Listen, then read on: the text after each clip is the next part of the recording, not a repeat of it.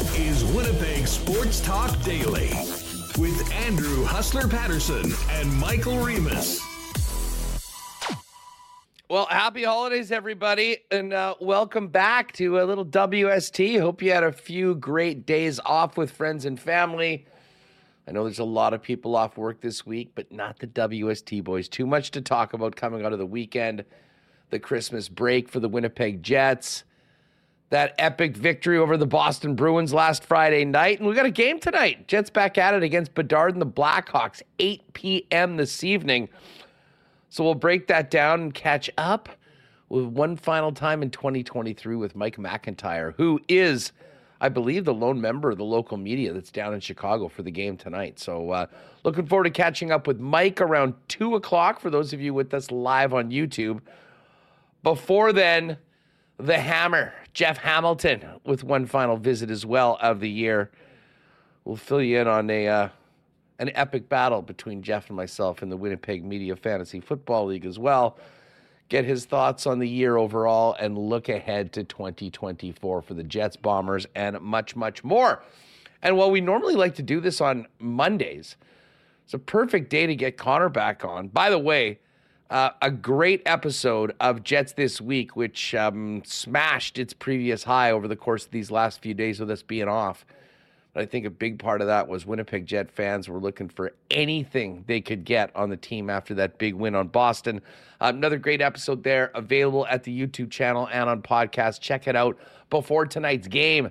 If you have not, uh, if you've not listened to it or seen it already, um, we'll get Connor. He's going to be keeping an eye on Canada at the World Juniors, who are on the ice right now, um, and and I guess Connor and I will both have to answer for our teams in the NFL um, listen, it was a major lump of coal from the Chiefs offense on Christmas Day. Uh, but I'm still stunned by what happened between Baltimore and San Francisco, and I bet he is too. So, all that coming up in the final half hour of the program. Um, great to see so many people pop in right off the bat today. I wasn't sure how well attended the show would be today because, of course, of the holiday season. But it is great to see you all. Hope you had an awesome, awesome few uh, few days with friends and family. And now we get back to it on WST and for the Winnipeg Jets tonight. Just before we bring in Michael Remis, um, a huge thanks to the sponsors that make this show happen each and every day. Our friends at Coolbet Canada. We'll have another WST parlay coming up. We killed that one on the uh, on Friday, heading into the holidays little extra scratch for WSTers that uh, rode with me on at Coolbet. Uh, of course, Princess Auto, Royal Sports, F Apparel, big Boxing Day sales right now over there. Boston Pizza, the Winnipeg Jets, Little Brown Jug, Nick and Nikki DQ, Wallace and Wallace, Vita Health Fresh Market, Sport Manitoba, Canadian Club, Manitoba Battery, Aquatech, Modern Man Barber Shop, and we may have to crowdsource today's why not question of the day for not auto Autocorp but Waverly McGillivray, but we'll get into that in a minute. Let's get Michael Remis in here. And uh, Remo, how are you? How did you uh, how did you make out for a few days without having to worry about the show? Yeah, it was awesome. Uh, I'd like to thank the NFL for uh, taking over Christmas. You remember? I remember those days on Christmas Eve, Hess, when it was only the Hawaii Bowl. It was the only thing on TV. I feel like you know, these sports leagues realize, hey, there's nothing on TV on Christmas Eve. Maybe uh, we should put something on, and people will watch it. And I guess the calendar worked out for the NFL this year with uh, the 24th being Sunday. Uh, but I, I imagine they would have taken it over anyways, no matter what day, because it seems like any day you can have an NFL game on now. But uh, it was great. Caught up on some shows. Uh, there was the hockey on the Saturday. Uh, the Jets were off. Uh, they had the Friday, uh, still buzzing from that, and it was nice to have a couple days off, not to worry about this. I did put in some work. We posted um, World Junior preview on our YouTube channel. You and Scott did that last week. Scott Wheeler of the Athletic. Uh, that did pretty well, and yeah, Connor putting out uh, Jets Weekly and the Gabe Vilardi interview in the last week, doing very well on our YouTube channel. So, still things to watch, even if we weren't live. Exactly. But we are back at it, and we'll be through right until the weekend.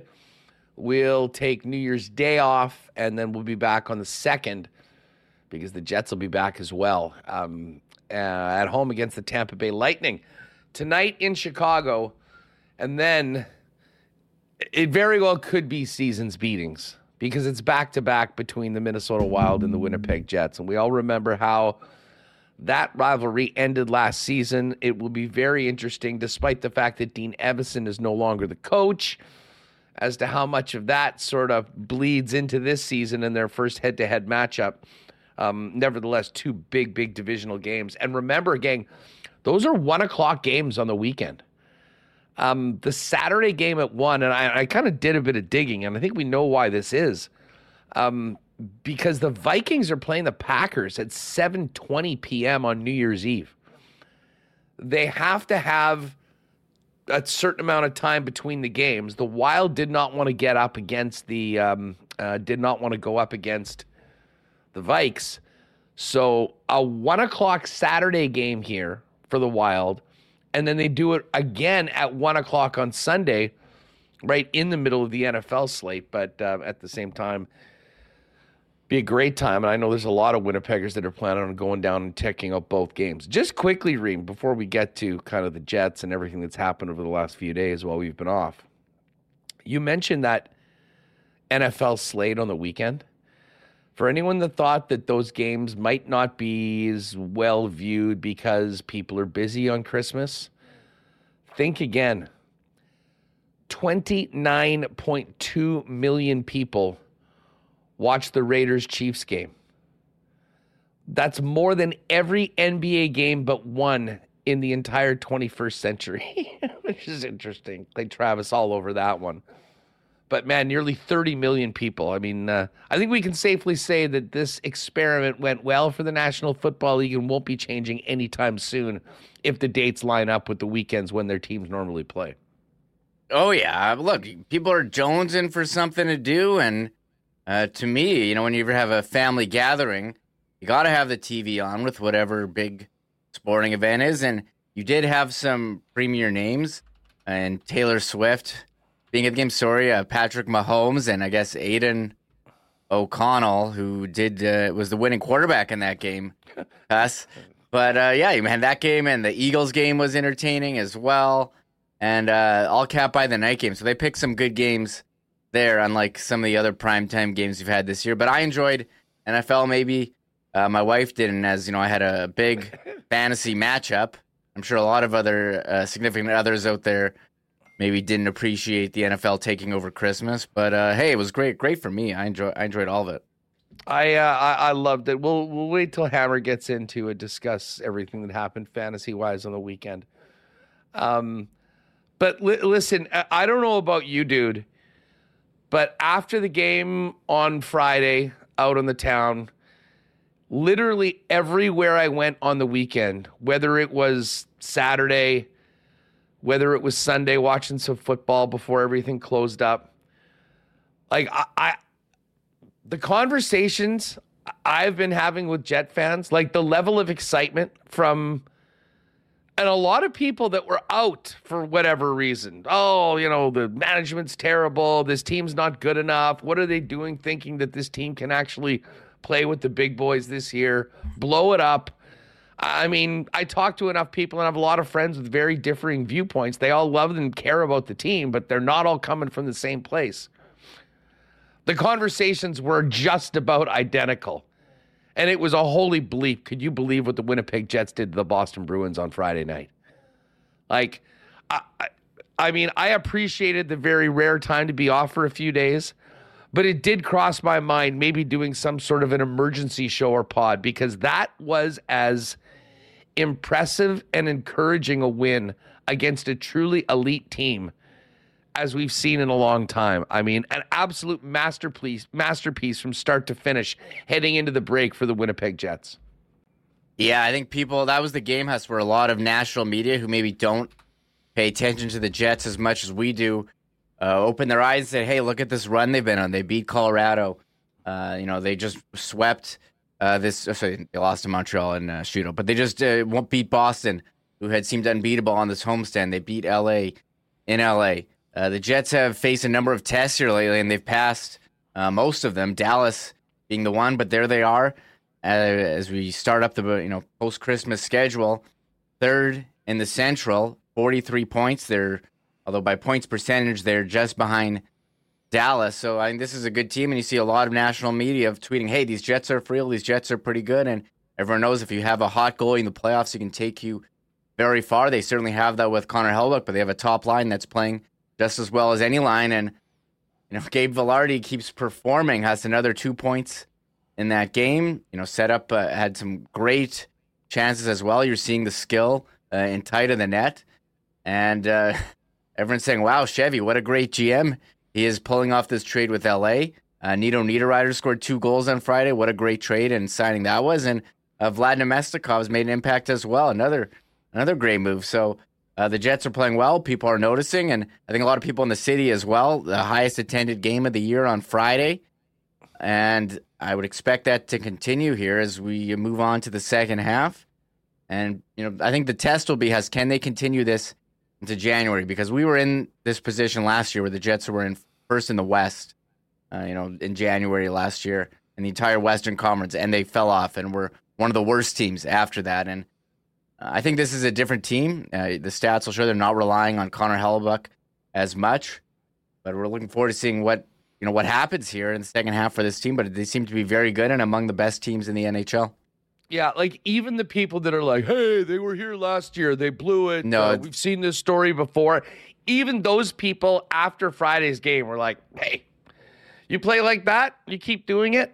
Um, that that will not happen this year." Um, I see, oh, my buddy Todd Fertani in here. We lose Boston to, you know, you lose to Boston 3 2 would have been respectable. But to win like that, wow. Amanda, such a great game. They look so good all 60 minutes. No kidding. I, I mean, what stood out to me, we got to the game and sat down. We're in 316, so we were in the end, like above the Zamboni, where the Jets are shooting at in the first and third periods. Like I don't remember what the circumstances were that there were actually two shots on Hellebuyck. I think they sort of did like a little dump in on the net and tapped a rebound towards him. But for the for the majority of the first 10 minutes of the game, Remis, Connor Hellebuyck was a lonely soul. That puck was in the Boston Bruins end. Like probably nine of the first 10 minutes of the game. I mean, the Jets came out and were absolutely relentless with everything that they did. And, you know, they got the goal with what was it, seven seconds left or something like that in the first period. But to be honest with you, that was that was just a little bit of karma or justice because they could have easily scored two or three beforehand. Um, and I, I will admit I was a little nervous as to what was going to happen when Boston put a shot on Hellebuyck in the second half of the first period because he'd just been standing there for the better part of 15 or 20. It was uh, it was uh, as good of a start as we've seen from the Winnipeg Jets all year, and there have been plenty of them. Um, and they did not let off the gas one bit on Friday night.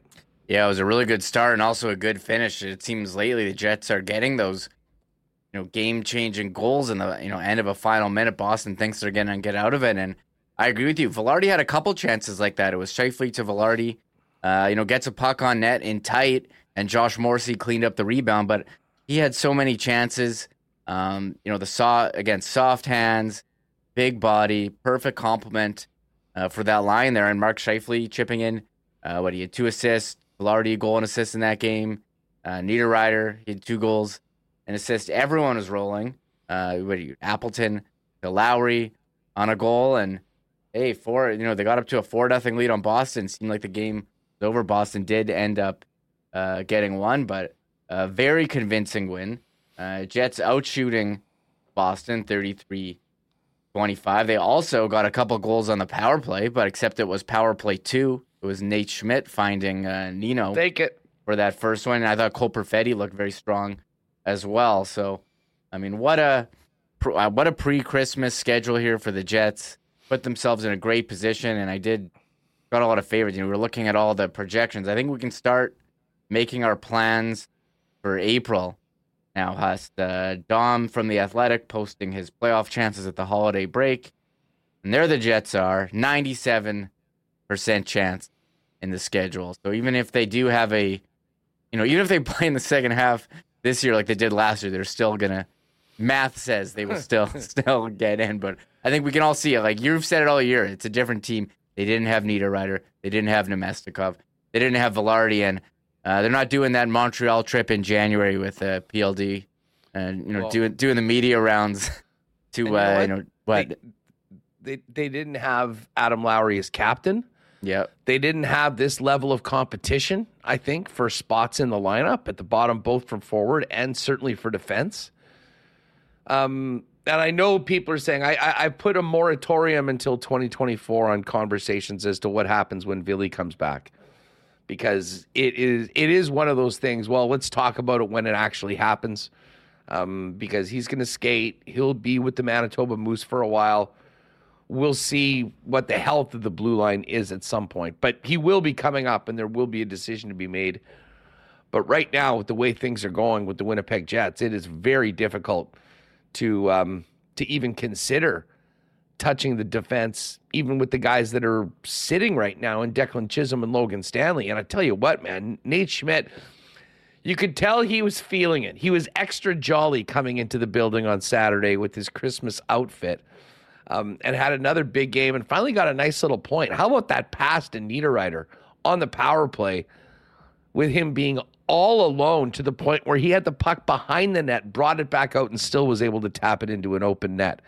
You can tell Schmidt's always probably a big holiday kind of guy, but he's got to be feeling pretty good about the way things have gone since he got back into the lineup because he and Dylan Samberg don't give up goals, um, and they've been involved in a little bit more in the other end as well. That this last little bit. yeah. Nate Schmidt, the number, the offensive numbers hadn't really been there this year, and yeah, maybe he is a bit overpaid. He can't control that, but he's been a solid as a third pair defenseman. I didn't think he deserved to come out of the lineup. He had played well. Uh, him and Samberg had been one of the best pairs in the league, uh, you know, in terms of not giving up goals. Um, and so, like, let them play together. And uh, Nate Schmidt, they, I thought Perfetti on the power play too gave him an extra puck mover, and you know they worked the puck well. And Schmidt found Nino for a, a tap in that Swayman Huss was so out of position, like didn't even bother to try to get back and uh, and stop that one. I mean, Nino He knew he was screwed. yeah, he collects the puck, puts it in. I, so they were they were rolling. I mean, they completely dominated Boston. Uh, you know, definitely a bit surprising, but the Jets, you know, they played you know the same way just about every game. You, know what you're going to get with this team, and that to me is also the difference between this team and past Jets team, where sometimes they look great and sometimes not. They've been very, very consistent, except for maybe like one one game or something out of the 32, right? I mean, it's been the same Oh, thing oh. night in, night out. What Bones, what's his line? All lines look the same. They certainly did uh, when they were at their best there on Friday. And, you know, they're in Chicago with the early flight. You know, what we'll hear from Mike about that. But look to keep it going against uh, a Blackhawks team that, uh, you know, they're heavily favored against. But ending the break on a high note, and a lot of people taking notice on how well the Jets are playing. Well, and we'll get into it tonight. I mean, this this first game out of the break is always a challenge, and I would suggest, and this just has nothing to do with the Winnipeg Jets as a team or how they're made up. I think just on paper, traveling the day of the game to a place like Chicago against a struggling team where you're expected to win might not be the easiest of challenges coming right out of the break, but I mean, what can you? You got to show up and you got to play your best and uh, get two points and continue on because the Jets got absolutely no scoreboard help the next day. I don't know if you were watching the end of that Dallas Nashville game, Reem, but Dallas set a NHL record. They were down 2 1 with 15 seconds left in the game. They tied it up with like, I don't know, 13.8 and then scored the goal ahead goal with 1.1 second left. Nashville turned what should have been a win into a regulation loss in less than 15 seconds. So Dallas jumped the Winnipeg Jets, and the Coyotes played, I believe, the sorry, the uh, Avalanche played, I think, the Coyotes.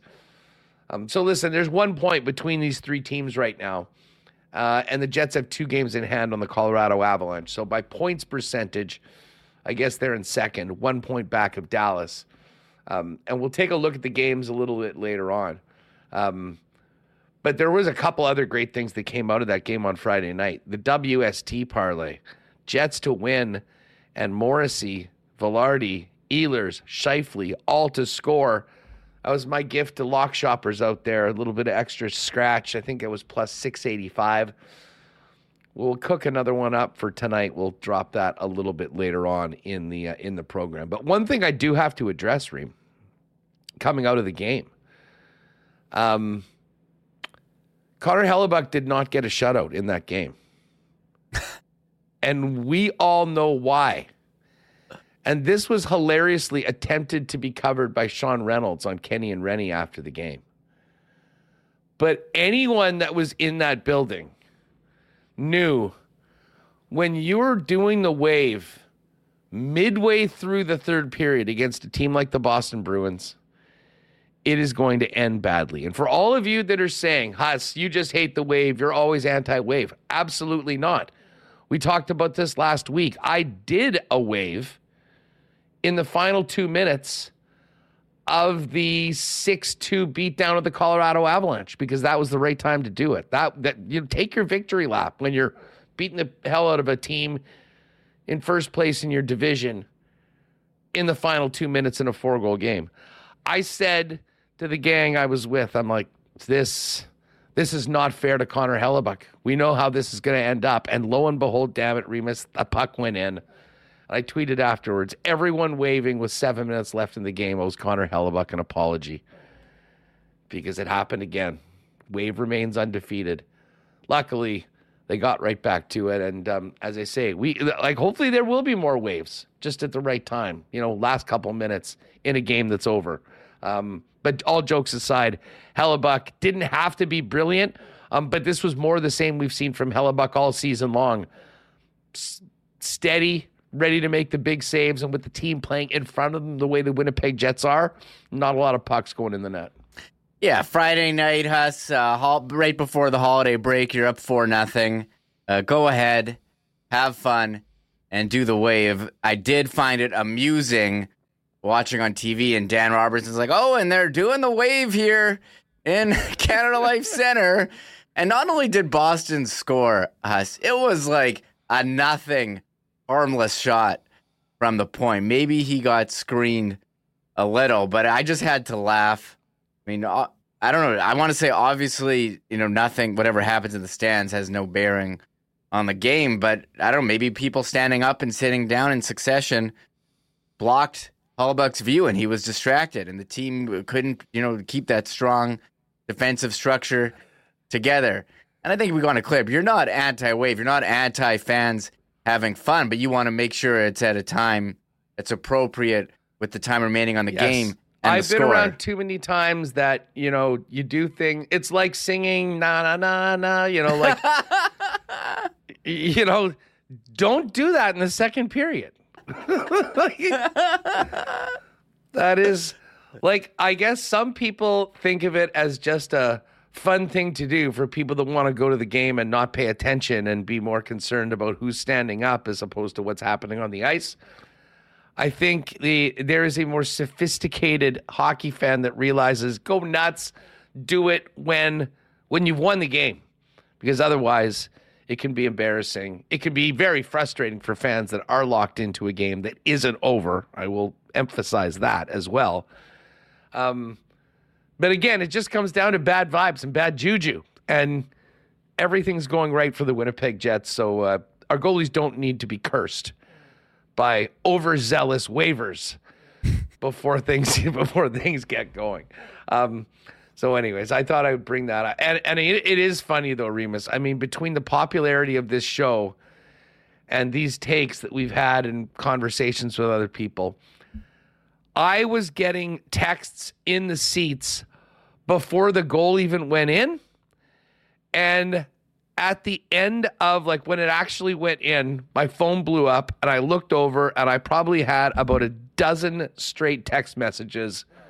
The bleeping wave, what are people doing? So uh, at, at, least people that feel the same way know where to come with their wave takes.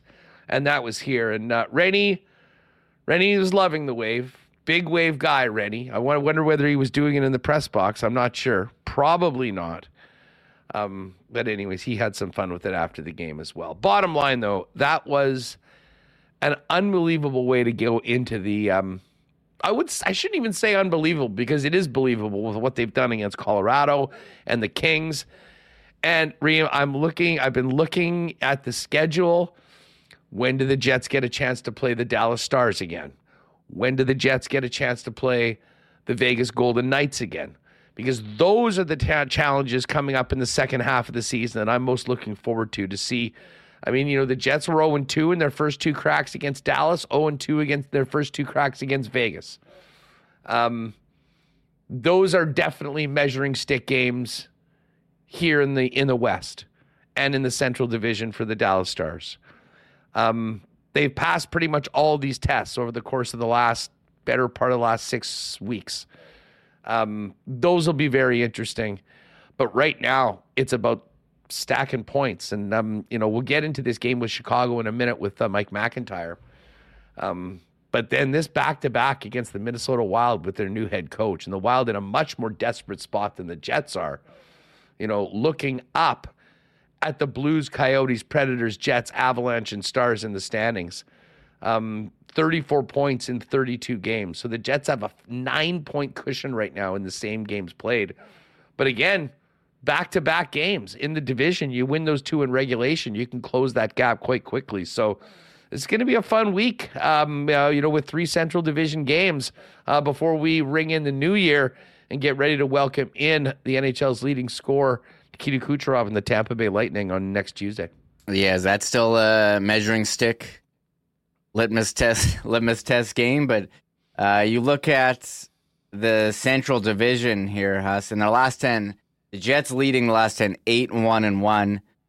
Minnesota right behind, seven three and zero, doing very well since the coaching change. And Dallas and Colorado, they got six wins in their last ten. So uh, it's going to be very tight. I think the Central is better than we thought it was going to be, except for Chicago, who's far and away goal differential, the worst team in the division, minus 43. The next closest team is St. Louis, minus 11, who's kind of picked it up a little since the coaching change. But yeah, these are big. I mean, this should be a win here for the Jets. You'd like to think so. And back to get back against Minnesota. Looking forward to seeing uh, how the home crowd treats Ryan Hartman uh, here, Huss, because uh, a lot of bad, a lot of bad taste in my mouth after that hit on Nikolai Ehlers, which was absolutely un- dirty, unnecessary, and knocked him out for the playoffs. It was is pretty rough. That's the one reason why I'm kind of pissed off that Evason got fired. I mean, I really wanted him to be on the bench and to have to, you know, talk about this all. Like, I, I'm, I'll be very interested as to Hynes, as to how Hynes sort of plays this, because the majority of the players are the same, um, and there's a large number of Winnipeg Jets that'll be remembering what happened.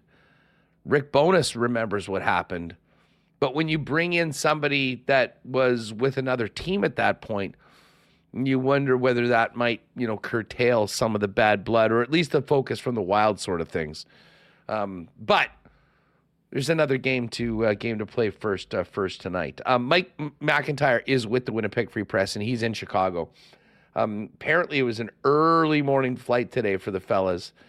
It went for a skate this morning and then presumably back to the hotel um, to get ready as you would for a normal road game. Um, so we'll check in with Mike and get a full rundown, get his thoughts on the club, uh, and then Connor a little later on. But the Hammer's coming up in just a second. I'm really looking forward to this. Um, before we do that, uh, I do want to give a, a big cheers to our friends at Canadian Club. I know many of you maybe got a Liquor Marts gift card or uh, maybe some money, and you're thinking about something to take you in through New Year's.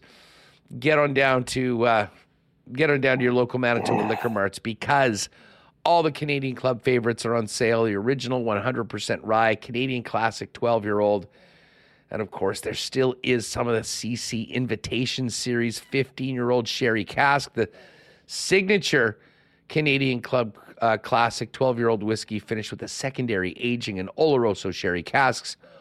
All the hallmarks of Canadian Club with the added richness and sweetness of sherry. Those are available right now. And again, New Year's Eve is coming up. Get into the liquor marts early and wherever you're ringing in the new year. And always, please enjoy responsibly. Um, great stuff from our friends at Manitoba Battery. And of course, they had that last sale uh, heading in. Boxing Day deals right now through the week. Um, check these out to get you ready for winter. 25 foot booster cables for 60 bucks, three sets of 12 foot booster cables for 60 bucks, a 2000 amp booster pack for 120 bucks. And for all of you hitting uh, the ice at some point, how about this? An ice fishing package that includes a 10 amp lithium battery and charger for 120 bucks. Of course, Manitoba Batteries your number one spot for batteries of all makes, models, shapes, sizes. Best prices in town, beating the pants off the big box stores and free delivery on any purchase over 60 bucks. It's just that easy. Get on over manitobabattery.com, give them a phone call 204-783-8787 or pop by and see them at um, 1026 Logan Avenue. Um, hey, if you're thinking about trying to squeeze in for a cut and get looking great and fresh for New Year's Eve, I'd get on that right now over at one of eight Modern Man barber shops, now with eight locations in Winnipeg, including the newest locations on Pembina Highway or Plessis Road. Guys got you covered with haircuts, uh, beard shaping, shaves, color services, and more. Look your best heading into the new year and book your look and make an appointment via modernmanbarber.com and give them a follow on Instagram as well at Modern Man Barber Shops. And while you're thinking about plans and projects for 2024, maybe make 2023 either the year or 2024, I should say, the year that um, you do up the home with a new renovation. Whole home renovation start with Aquatech. With thousands of renos as their foundation, Aquatech can upgrade any space in your home. If you're ready to enhance your kitchen, bathroom, or even add a man cave to your home, visit aqua-tech.ca to learn more about their whole home renovations, including financing options. All right. McIntyre back with the Jets in a minute. We've got lots to get to with uh, our pal Jeff Hamilton of the Winnipeg Free Press. Hammer, best of the season. How was the uh, how were the Christmas uh, festivities with uh, the fam? Go well for you? A couple days off work. Hustler, yeah, I got my few days off work. As you can tell, I'm still very wired when it comes to my headphones, so it wasn't a incredibly lucrative uh, you know, haul, if you will, for Christmas gifts. But I did manage to get some money from my mom, so maybe I'll turn that into uh, wireless headphones. But you know, as I maintain along with Remo, that you know, some of the best sound quality comes from wire wired input. So, uh, but anyways, other than that, yeah, it was pretty cool. Pretty cool to have a few days off. It was interesting. This this December was I was really looking forward to it, and uh, you know, the last two Christmases, I managed to get sick. I think I, I had COVID for one of them for sure, and then I had a flu for the other one, and and had to cancel. This time it was my family's turn. They had to bail on the festivities because most of my family was sick. So it was. Uh, we managed to get some stuff. Managed to get a meal in at my mom's place yesterday, so it wasn't all lost. But uh, yeah, pretty quiet, kind of the way I wanted it to be honest with you. But looking forward to this new year coming up, and particularly the end of this month. You know, um, Oh, and then the fantasy. We didn't talk about this. Yes, that was fantasy. I was. It was a bad weekend for me as a as a general manager of two very successful teams in the regular season.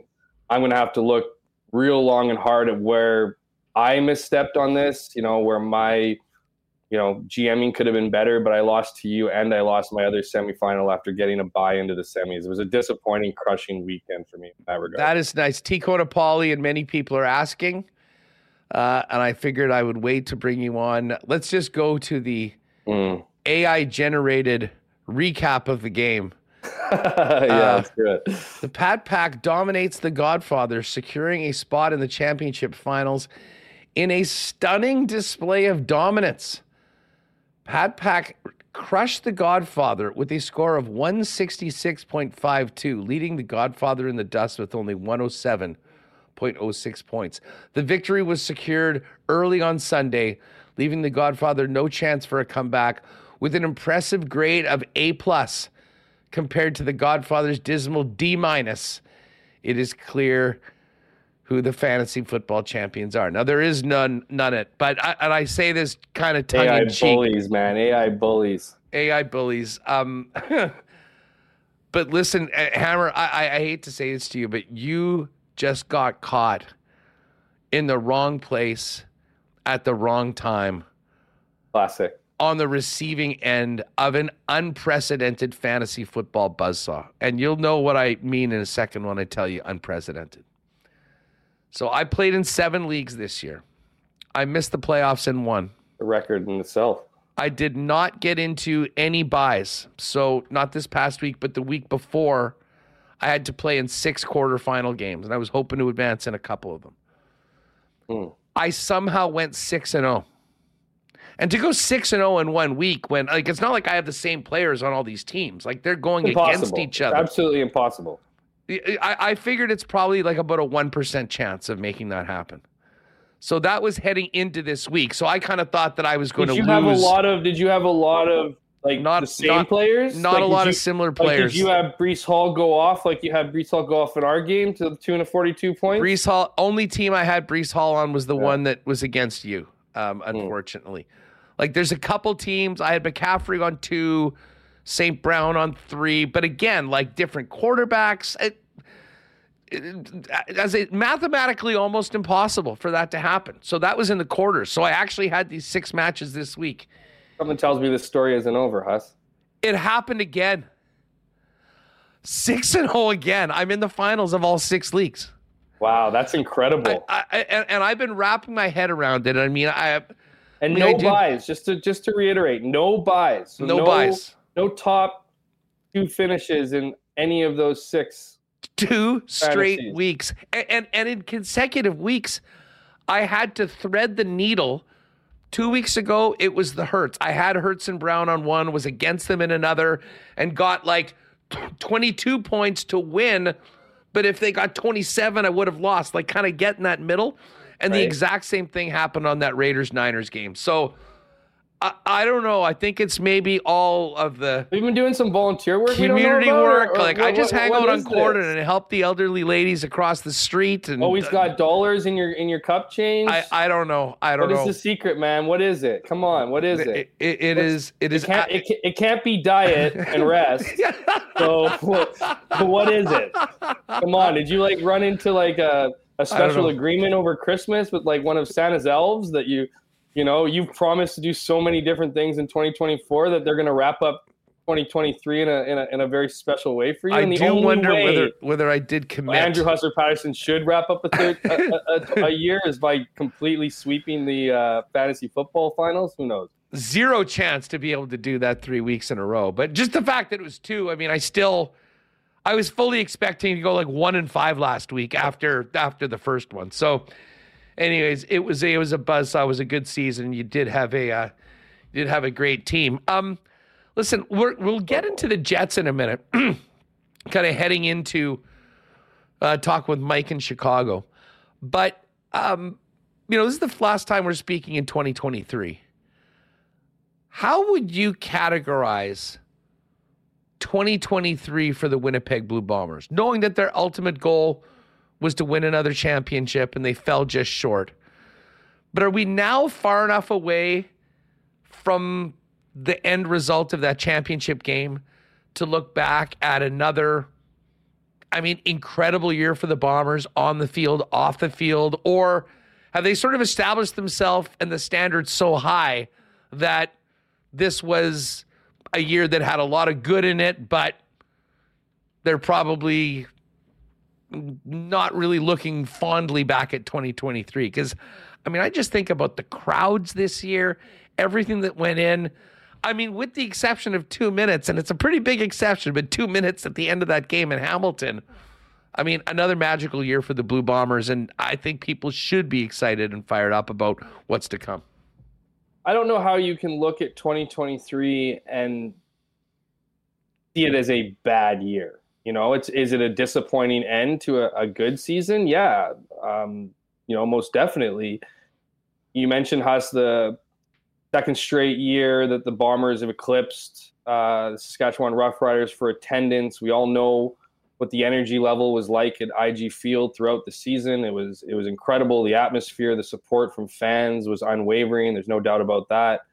Uh, you look at the you know the regular season, the Bombers set out to you know they as they have the last couple of years to to you know win the division in the regular season, earn that in, you know incredibly important uh, first round bye. I have to just play one home game to, to make it to the final. So, you know, everything, you know, every single step of the way, you know, every single week, you know, all the, the talking points, the you know just focused on going one and oh each week. You know all, all that discipline, all that consistency when it comes to playing.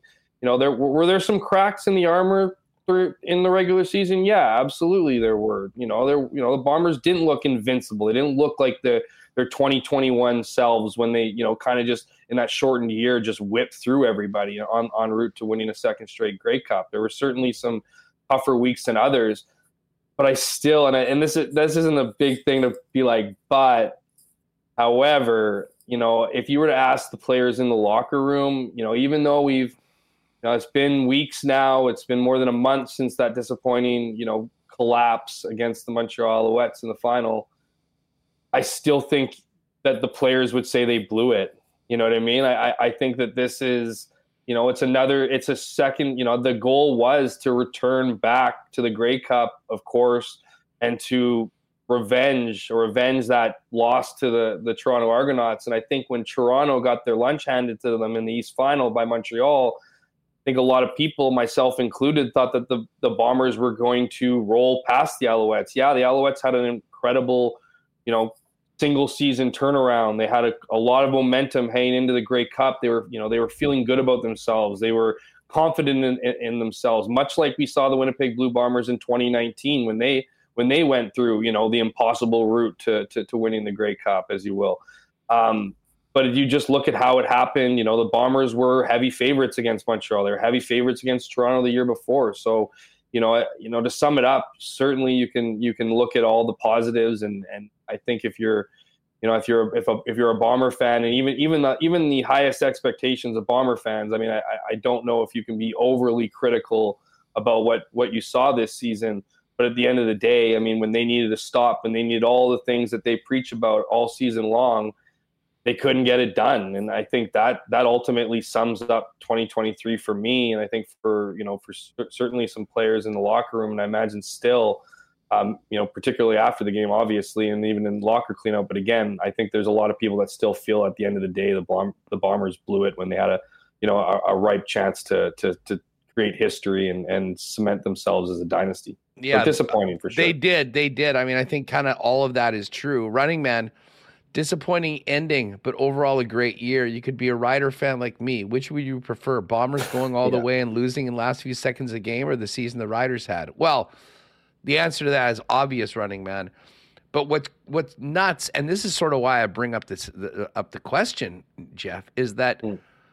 the Bombers are now the measuring stick, and they measure themselves against against Winnipeg and these previous teams, and certainly from a business standpoint, measuring themselves against previous years. I mean, they're sort of setting the standard, and I do wonder how the bitter pill of defeat in that game and the way that it happens um, kind of shapes the offseason for the Bombers. And, and, and, I think it is important to bring up the fact that Winnipeg is hosting the Grey Cup, not next year, but the year after that. Mm-hmm. And, and like, I don't know. Uh, I mean, this is one of those questions that I don't think you could ever get a truthful answer. But I mean, if you pumped True Serum into Wade Miller and said, listen, you're going to go to the Grey Cup or you're going to win one of the next two, would you rather get it back next year or would you rather be at the one at home? I would almost say the one at home. Like if we were, if it was a different story, I think it would almost be a two year plan to win next year. But with the age of the team, the guys that they're bringing back, some of the guys they're bringing back, it's pretty clear that the goal is very much for 24 and, and listen, they're not mutually exclusive. Hmm. So I'm, I'm not saying it's one or the other, but but you know what I'm saying? Like this is in some ways it feels like it's one more crack with this group, but then the following year is going to be a massive year for the organization too. And I think that in some ways they will be building towards 2025 over the course of this offseason as well. Yeah, it's fascinating. Um, to think about Huss. And I think, you know, you kind of, I want to say you answered in your own question, but I think that's the big dilemma with the with with with Kyle Walters right now in the mm-hmm. Winnipeg Blue Bombers is making some decisions on key figures in the lineup that are a costing money, more money than you know, obviously finding somebody out of a, a U.S. camp. You know, we've seen Danny McManus and Ted Goveia do that, you know, in spades really over the last couple seasons. Um, and then figuring out, you know, the leadership aspect of it. So if you get rid of a guy, where does, you know, where does the the cracks kind of create, or, or what ripple effect might it have in the locker room, right? Because while talent has certainly been a main ingredient to the Bombers' success, so is continuity. So has you know that that FIDO, you know, um, mantra, you know, that the the culture there, right? And so you start taking some guys out of that equation. What does that look like? Um, you know, what does that look like for the rest of the team? And then you consider, well, how many guys who have been on the team one, two years now have started to make that step to be a leader, to be that. And I think that while we've seen a lot of familiar faces us on the Bombers, um, and that's been certainly a big part of their success. I think you've also seen the emergence of some younger guys come into play here, right? And and and we'll need, as is always the case, more younger guys to come in. I, you know, we've talked about this in the past. I don't think you know. Well, certainly, Wade Miller is going to put on an incredible 2025 Grey Cup. It's it's going to be a you know a great party in the city and just the momentum we've seen from the championship game and the and the you know the respective presidents and owners wanting to top it year to year. I think that bodes well for the party in 2025. But I think there was a, you know, I I think there was some significant disappointment inside IG Field when they were awarded 2025 and not 2024 because when you start looking at you know the aging veterans we've been talking we've been talking about the aging veterans on this team for a few years now as they've continued to make Grey Cup after Grey Cup after Grey Cup. And the question now becomes how much longer can they strike gold here? Well, and I think the two, I think it depends on who you ask. If you ask Mike O'Shea, Mike O'Shea will bring back every single guy that wants to come back if they can fit it under the salary cap. Mike O'Shea would go into next season with the exact same lineup. Would that be a bad thing? Probably not. I don't see the current iteration of the Winnipeg Blue Bombers going from a 14 win you know, a 13 14 win season down to like an eight or nine or 10 win season. I still see them posting double digit wins with the group they have here. But to your point, I think you need to start looking at the future. You can't have everybody walk out the door at once. And I think what's interesting about this team this offseason is that there are a handful of guys who I think the Bombers just thought would retire. I'm not saying they were hoping would retire. That's not the word but now want to come back. I think of guys like Jackson Jeffcoat. Jackson Jeffcoat wants to continue playing CFL football. I'm not going to say that's news to me in the sense that he'd been, you know, gone on this retirement farewell. But even the last season where he signed, it was just kind of like you felt like this was it for him. You know, he's obviously gone through injuries and stuff like that. Jake Thomas wants to come back. He's the oldest tenured guy on the team. You know, he's played some good football. Is he a guy that, you know, you want to bring back? You know, we, we're still – and it's interesting because I, I, I blame Stan for it because Stanley Bryant that is because I don't because he never showed up to the garbage bag thing. We haven't really got any clarity. From what I'm hearing, he doesn't want to retire. But I also, when in chatting with him at the Grey Cup, he's a he's been a season to season guy since the the cancellation of the 2020 campaign owing to COVID. And just you know, you factor in he'll be 37 or 38 by next year for sure, 37 you know, he's getting up there. He's still a terrific player and he, he's coming off a pretty good year. But how many more seasons can you stack on? How many more seasons do you want to stack on? And so this year's an interesting one. We heard we heard Kyle Walters say at Grey Cup and then his in, in his availability essentially that, you know, we'll see if we can bring back as many guys as we can. And if it works, great. You know, we bought another year. If it doesn't work, then it doesn't work. But I do think there's the pieces – on the current team and enough pieces like Zach Collaros obviously being under contract, Willie Jefferson back. I mean, they, they still got lots of signings to do, but it starts it starts with regrouping that offensive line. That's going to be an integral part to their success this season. Um, and whether or not a Stanley Bryant is going to be on that group, is Jermarcus Hardrick going to come back? Is Chris Kolankowski going to be able to fit under the you know the salary cap with what will inevitably be his raise in money as he took over for Michael Couture on a cheaper uh, you know, on a cheaper contract, could Tui Eli be the next guy to do what Chris Kolankowski did to Michael Couture? Possibly. So there's there's lots of decisions, there's options there, but I think with the Bombers, just that they've been holding on to this group, they'd like to continue holding on to this group.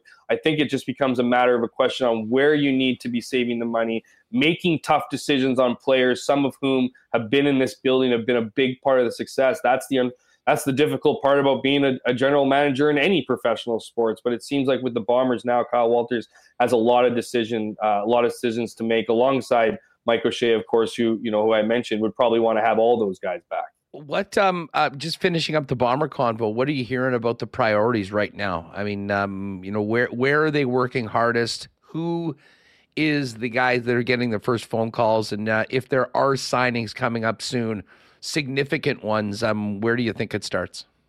You know, I think it's easy to look at, you know, Brady Oliveira and the season he came. Um, you know, he's coming off of obviously, you know, just law. He was most outstanding nominee in the West, most outstanding Canadian in the league. Obviously, you know, 200, 2,000 yards from scrimmage. He's, of course, a, a Winnipeg guy, a Canadian, all those things. You obviously want to see him back in blue and gold in 2024. And you could probably, you know, you could say the same thing about a Dalton Schoen, who has been among, you know, who in in blue and gold has become one of, if not the best receiver in the Canadian Football League. So you, you know, you want that talent back. It's tough to replace that talent, but I think the priority starts and needs to be the offensive line. It, it, just, you know, with with who they have, they need to figure out who's coming back. You know, um, who the, you know, I, I don't want to say money won't be an issue. Of course, money is always an issue. Uh, there's always guys that want to get paid a little bit more, want to see their value raise a little bit more. So there's always going to be those negotiations. But I think it starts and finishes with the offensive line. That's the group that's going to protect Zach Collaros so he can do his damage on offense. That's the group that's going to create holes and open lanes for uh, Brady Oliveira to have the kind of season he had in 2023. And, and, and of course, it's going to give Zach Collaros the time to find his receivers. Because if you don't have that, we've seen this in the CFL. If you don't have an offensive line, you're a Cody Fajardo of 2022 in Saskatchewan. When you have a bit of a better one, I don't even want to say Montreal had this outlandishly better offensive line. They did compared to the year before, but I just mean when, when you talk about the league, you look and you have a Grey Cup champion in Cody Fajardo. So we, we know how important the offensive line is. The rest can kind of figure itself out. They have some key pieces on defense. They're going to get guys back to resign, but I think it's finding that core group, figuring out what that mix of five starters is, and getting them inked because I think the rest is going to come after that, a la, you know, Brady Oliveira, a la, you know, Dalton Schoen if they can figure out the money. Hammer, before we go, um, just quick thoughts on the Jets. Uh, the game on against Boston has been a constant topic for the last four days amongst uh, everyone that I basically talked to. I mean, it could not have been much more impressive. Um, and then you look back at since the fourth of November, they've been the number one team in the National Hockey League. It's uh, and the way they've been doing it's been so impressive. I mean, uh, hard to nitpick too much about what the local hockey side's been up to. Yeah, no, it's uh, you know following in those Blue Bombers' footsteps of uh, of being just a consistent team, right? I mean, you've heard it from everybody that's come on the show that covers this club that you know whether it's five on five, whether it's a change in culture in the dressing room, whatever you know, whether it's you know continued coaching, another year under under Rick Bowness's systems, and of course you know the expertise that comes with his coaching staff. I mean, it's it's been a lot of fun to watch. It's been a lot of fun to see a team that you always saw on paper had you know had talent to see it kind of come through and and and to uh, you know to look at a group that you know seemingly top to bottom has just been has just been playing incredibly well. And you know I know there's a lot of focus on defense there and and um, you know for for probably wanting to beef up the defense. You know that's been a big narrative of course. I mean hasn't really been the case in the last couple of weeks as we've seen some of the the analytics come out and talk about how strong the pairings are. I just think when you factor in Connor Hellebuyck's goaltending I mean this is a team that should be you know, when you think about it, should be uh, impressing. You know, it is interesting. You know, I think this is a, a real opportunity for Winnipeg here, um, not just to finish out this month, but but January as well. I mean, nothing to take away from the you know the victory against the Boston Bruins. That was certainly an impressive win by the Winnipeg Jets. The Bruins have kind of sucked over the last couple weeks. I think they had lost like three of the previous four games. They lost to Mini before the Jets. They lost to Mini after the Jets. Uh, and so I, I, don't bring that up to take away from you know the Winnipeg Jets win over a very good team, but more so to highlight that they're going to be playing the Minnesota Wild here in the next week, another team that is coming off a pretty good high of beating the Boston Bruins not just once but twice. So you know I just I think with this club, I think I think like most like most people out there, you're really you're really wondering what's going to happen in these pivotal months. We've seen the Jets perform well in this part of the se- of the season. We've seen them go into Christmas breaks leading or at the top of the Central Division. I think the next step in this maturity and this in their development as a team is to is to put their foot on the gas in January and drive through February and March. You know, and I mentioned January because if you look at that first half schedule here, I think minus maybe a Tampa Bay game, there's some pretty winnable games here, and for the and an opportunity for the Jets to, like I said, put their foot on the gas create some room up there, create some, you know, dominance that no one's talking about. You know, everyone's already kind of talking about playoffs, but at the end of this month, really could be, you know, the conversation. I just think that the Jets have a real opportunity after beating some really strong teams here in recent weeks to beat up on some of the teams that they're staring down on and continue to, to, to continue to, to, to uh, you know, pile up those points and, and make a real run as teams find that next gear in the most important part of the regular season. Hammer, always great having you on the program. Thanks for everything this year. Um, again, it was going to be one of us moving on to the finals, so I'm happy it's myself. But it's like Ric Flair said: if you want to be the man, you got to beat the man, and you were the man all season long, along with Remis. Along with Remo, yeah. Remo. And now you guys have a big third place game because unfortunately the dream of an all WST final did not happen, and now I have to take the on the young upstart, Joshua Frey Sam in the Yeah, final nice. coming up Gosh, this week, and uh, you guys have the uh, you guys have the third place game. So uh, Hey, a WST uh, fantasy final, Huss. Don't let anyone tell. Don't let anyone tell you you don't dream big. All right. That's uh, that would be a pretty impressive run. So uh, yeah, thanks for having me on, man. It's always a pleasure. You know, being coming on this show every Monday to just talk sports and, and share opinions and and you know argue and rant and whatever. It's uh, it's a lot of fun. So Well- certainly let's let's do it again in 24. here's to bigger, better, and more of that coming up in 2024. Have a great one and a happy New Year, pal. My man, really appreciate it. Same thing to the to the viewers. Happy holidays, guys. Great stuff. There is Jeff Hamilton, and uh, looking forward to lots of good stuff with Hammer coming up next year in 2024. All right, um, Mike McIntyre's coming up. We'll be talking Jets. Speaking of Jets, back at it tonight, 8 p.m. game. Um, but this team is rolling right now. Had some nice crowds, great atmospheres over the holidays. I imagine that will continue into the matinee on Monday and the return of the Minnesota Wild. We'll touch on that with Mike. Um, and then, of course, the Tampa Bay Lightning lone visit of the year coming up on January 2nd. Excuse me, go to winnipegjets.com slash tickets. Um, and definitely, I mean, if you're now kind of you've come around and realize that you'd want to get in for a few more games and obviously support the team, help get a few more butts in seats. Great deals on four, six, and eight game packs as well. And I imagine um, that any game pack holder will also have the opportunity for playoff tickets. So uh, I think we can start thinking about playoffs right now, although maybe not necessarily getting the white outfits ready just just yet. Uh, but Wild 1 p.m. on Saturday afternoon, rematch in the Twin Cities on Sunday, um, and then uh, the Lightning, and then the following week, Columbus on the Tuesday. Chicago and Connor Bedard on the Thursday night, the 11th, and the Philadelphia Flyers come into town on Saturday, January 13th for a great Saturday night game. Again, get over to the Jets site for all of that. Uh, huge thanks to our friends at Vita Health Fresh Market, featuring great prices on natural and organic supplements, beauty products, and groceries. Six locations. You can shop online at myvita.ca. Get ready for 2024 with the best in men's health supplements. If you're planning on maybe getting onto a bit of a healthier path, Vita Health can help you out. Pop in there over the course of Boxing Week and get ready to dominate 2021 at Vita Health Fresh Market, empowering people to lead healthy lives again. Six locations in the city and online at myvita.ca. Well, the teeth of winter is just around the corner, as we know. And of course, Wallace and Wallace are the fencing and overhead door specialists. But while our garage doors maybe have gotten off kind of easy over the last month or two, um, the teeth of winter is what really puts stress on your garage door. And the right time to prevent downtime this winter is now.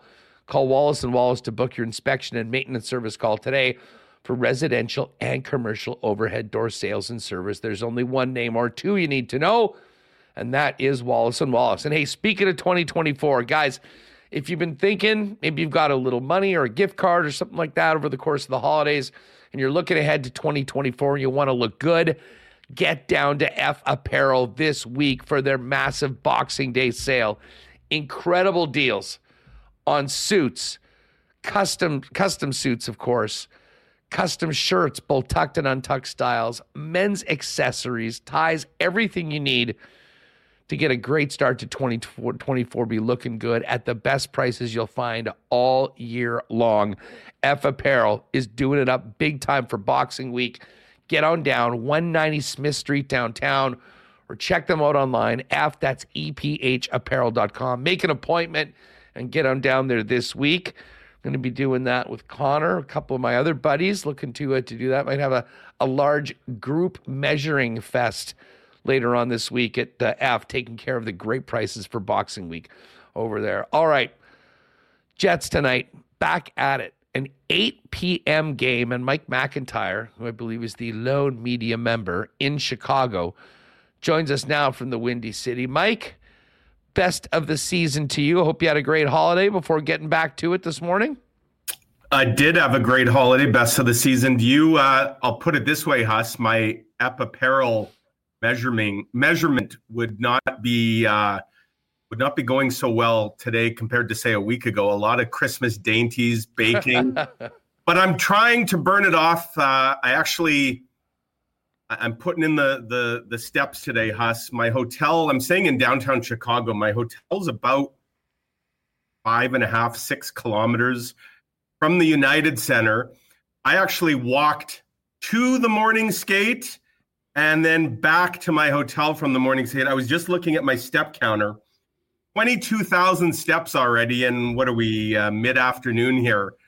Um, How nice is it there for you to be oh, walking at this point in late December in Chicago? And how long did that take you? It took me 55 minutes each way, so nearly two hours of uh, of walking so far today. Uh, it's beautiful out. It's like plus six, plus seven here. I think nice. yesterday it was like 15 degrees. Um, there, there's no winter anywhere. It seems like. Uh, I mean, I know we got a little dusting of it in Winnipeg, but uh, everywhere you go these days, uh, it's just like we're stuck in in in a, an extended fall season. So uh, it doesn't really feel like hockey weather. It's windy though here, Huss. It wouldn't be the windy city without some wind. Uh, so I guess it feels a little cooler than it is. But yeah, it's beautiful out. Did you fly out this morning? No, I actually flew yesterday. And speaking of putting in the miles, um, I, I took the uh, the milk run here yesterday. Folks may not realize this, but since the pandemic, there are no direct flights to Chicago anymore. Winnipeg used to have a direct flight to Chicago on United. I don't know why Winnipeg no longer has a direct flight. Isn't Chicago like our sister city? You'd think that we would have a direct flight to our sister city. I had to fly yesterday. Now, I could have taken the Winnipeg to Minneapolis, Minneapolis to Chicago route, but it was like incredibly expensive. And I love that we're on the road here at the Free Press, and I want to keep us on the road. So I'm not looking to break the bank. So I took the the cheaper option, which meant flying Winnipeg to Toronto, Toronto to Detroit, Detroit to Chicago. What would have been a two hour direct flight took me just over 10 hours yesterday oh. with uh, stops in three different airports. So yeah, that was a lot of fun. Listen, you're doing your part. We appreciate, and you know, and I, I we've mentioned this, you know, throughout the year, but um, you know, to the people that are employing you and Jeff and Ken and the rest of the team at the Free Press, it uh, I hope it is not lost upon um, Winnipeg fans the commitment that um, the Free Press has to having you guys there because it is important. And, you know, we know that it's a very trying time in this industry. Yeah. And there is a lot of publications that are nowhere even in the ballpark of the commitment that uh, the Free Press has to the Winnipeg Jets. So um, um, it, it's great that the, that the, the paper's doing that. And when we hear about the sacrifices that some of the staff have to make, like you just rolled out, um, I think fans will appreciate it uh, well, even more put it this way, Huss. I, I'm I'm more rested than most of the Jets players are because I got in yesterday. They've had uh, now. There's a few exceptions. I actually was on the uh, Vlad Namestnikov was on my flight last night uh, from Detroit to Winnipeg. We had a great chat as we flew. We were actually in the same row. From Detroit to Chicago. Or it's Detroit to Chicago, Yeah. sorry. Because Vlad Namestnikov, he went back to Michigan uh, with his family for Christmas. There's a few other Jets that flew here yesterday. Alex Iafallo, I think he, he went home to the Buffalo, New York area. Um, who else? Uh, Nate Schmidt, he joined the team here yesterday because he was down in Mini.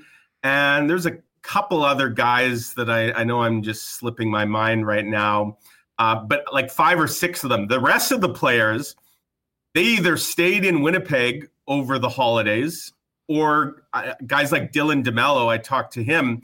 Dylan DeMello went back to Ontario with his family. He then flew back to Winnipeg yesterday, and then, uh, along with most of the team, had to be at the airport at 7 a.m. this morning for the charter to Chicago, which, uh, as I said, is just over two hours, and then straight from the airport to the rink to skate for the first time in four days. Um, the team actually has a hotel here in Chicago, even though they're not staying here tonight. Uh, th- they just rented a hotel so that the guys can go crash and get a few hours of uh, of pregame nap in today. Then the us- uh, later than usual eight o'clock puck drop tonight, and then they're chartering home after the game tonight. So we're talking about a very long day, and and you know athletes and hockey players, they're creatures of habit, and uh, so this is a little unusual to travel on game days, but folks may be saying, well, why didn't they all come here yesterday? The the simple reason is they can't. Uh, the collective bargaining agreement says Boxing Day is an off day. And so if players want to individually come here on their own, they can, as a few did.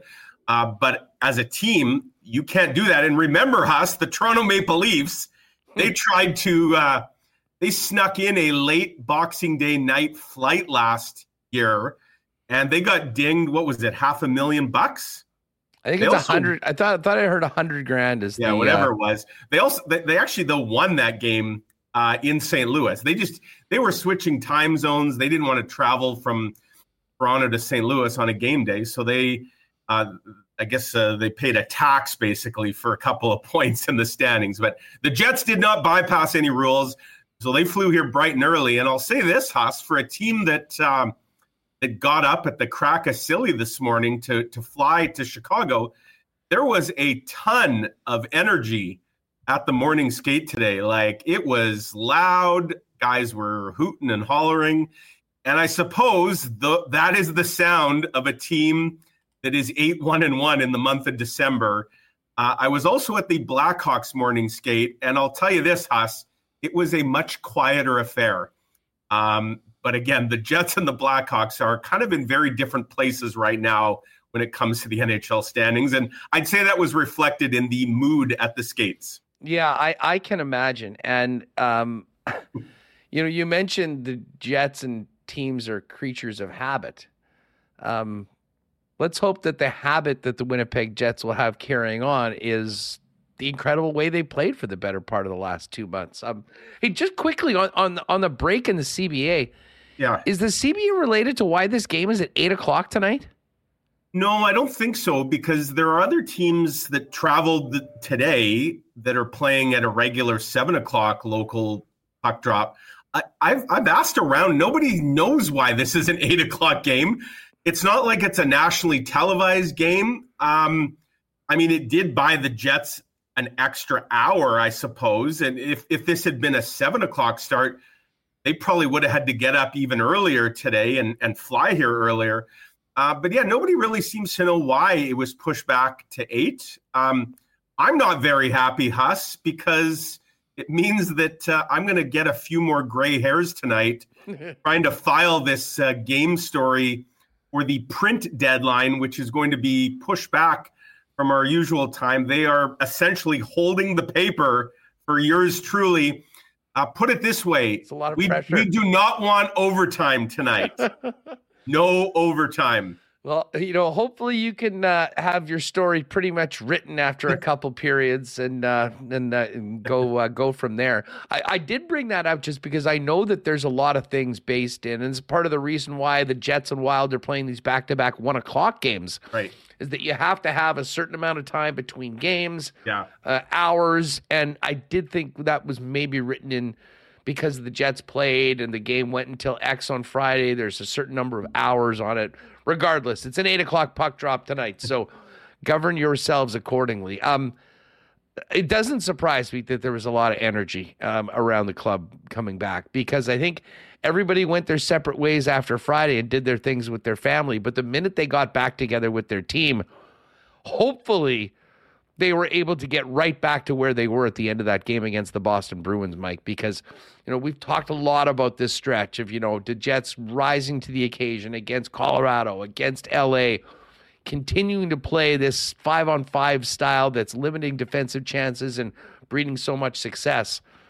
But that seemed like it was almost on another level last Friday night. Um, you know, arguably the standard in the league for the last couple of years, certainly when it comes to the regular season, the Yeah. Boston Bruins, and a game that was, I mean, if you were sitting near Connor Hellebuyck in the first period, you didn't see much because, No. Mike, the puck was in front of Jeremy Swayman pretty much that entire first period, and the Jets never really did let up. I mean, it was uh, a, a signature performance of the season, and there have been a few over the course of the past month plus. Well, there have been, and you look at the teams the Jets have beat in the month of December. You mentioned Colorado; they've beaten them twice decisively. Uh, the LA Kings, of course, uh, and for my money, that game against Boston is right up there with that game in LA in terms of just impressive victories. I'll probably put the LA one at the top of the list just because of circumstance. The Jets had played the night before. Um, and of course, Kyle Connor, you know, there's the shock of Kyle Connor going down was still very fresh in their minds. Uh, they beat Carolina as well earlier this uh, this month, so they've beaten some good teams. In fact, isn't it crazy, Huss, that if you looked at the month of December and the Jets' schedule, if you said uh, they're going to lose one game in regulation between the start of the month and Christmas, would anybody have picked the game against the San Jose Sharks, the the 31st ranked team in the NHL as as or 32nd actually, they're dead last. The Jets will see the 31st ranked team tonight in Chicago. Um, but for it, it just shows you, you know, how crazy hockey can be, and vice versa. The Blackhawks, they've lost six of their last seven. Who was their one win against? The Avalanche. Um, so you know, it goes to show that any team on any given night, but uh, most nights the Jets have been the superior team. And yeah, I mean, I think we've seen this team really take another step. It's it's part of the maturement, the, the maturity, the growth of this group. And it, it to me, it all it always can now comes back to defense and team defending. And what are they now? 22 games and counting without giving up more than three. And most of those games, Huss, are le- are two or less. There's only been a handful of games where they're even at three. Um, they are not giving up much at all, and so it, it's not taking. They don't need to score four or five or six to win most nights.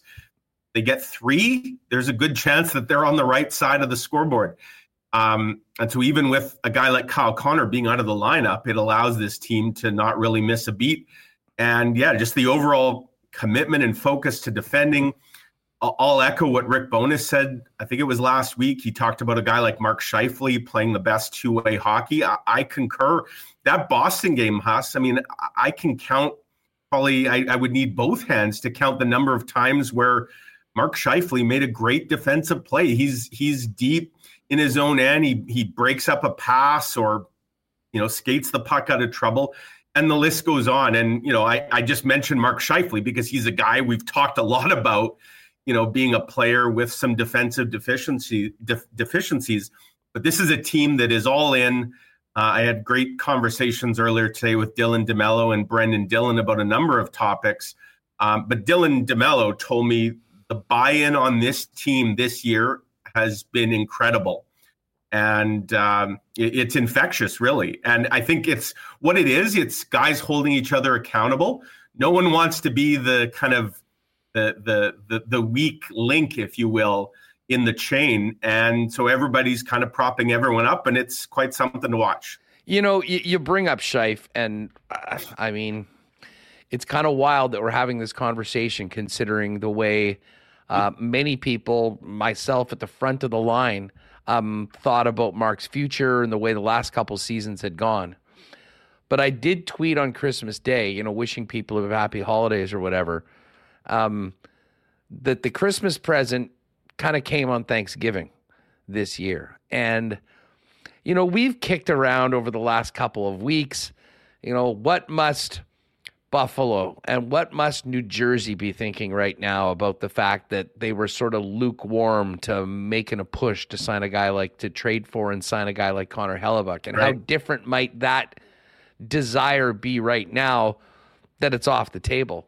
Um, but I think, Mike, you know, finishing up the year in 2023 and looking back at this hockey club big picture, I'm not sure that there's anything that compares to um, the the two bombs that Kevin Cheveldayoff dropped as everyone was getting ready to have turkey on that Monday, and what it's done for the team on the ice, what it's done for the team off the ice, how it's changed all conversations, and bottom line, how it has contributed to the Winnipeg Jets flirting with first place right now in the Central Division.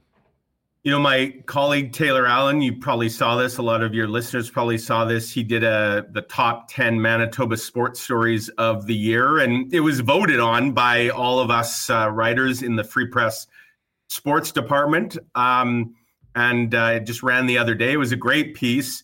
Uh, Kerri Einarson's uh, Four Pete uh, was the top story. The Bombers uh, coming up short in the uh, Grey Cup was there as well.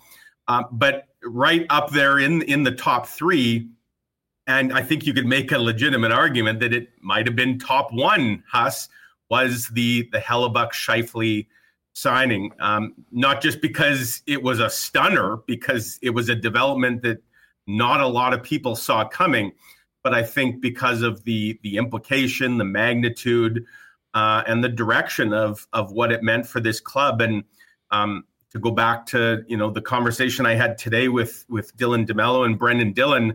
Uh, I'm writing about it later today, but I can tell you, I flat out asked both these guys. They are the last two UFAs standing. Uh, Mark Scheifele got his extension. Connor Hellebuyck got his extension. Nino Niederreiter got his extension. Uh, Laurent Brossoit is also a UFA, but I'm not including him as kind of part of the core guys that have been here for a number of years, like DeMello and Dillon. Um, both those guys were extremely candid uh, in talking about their current situations and how much it's on their mind right now. Um, but I can say this, Huss, that they both admitted that the direction of this team and where they maybe thought things were going took an extremely sharp detour and for the better uh, when Scheifele and Hellebuyck signed. So I would agree with you uh, for Jets fans uh, and the organization. Christmas did come early. And uh, in a lot of ways, it's the gift that that keeps on giving because Mark Scheifele uh, is having a great season.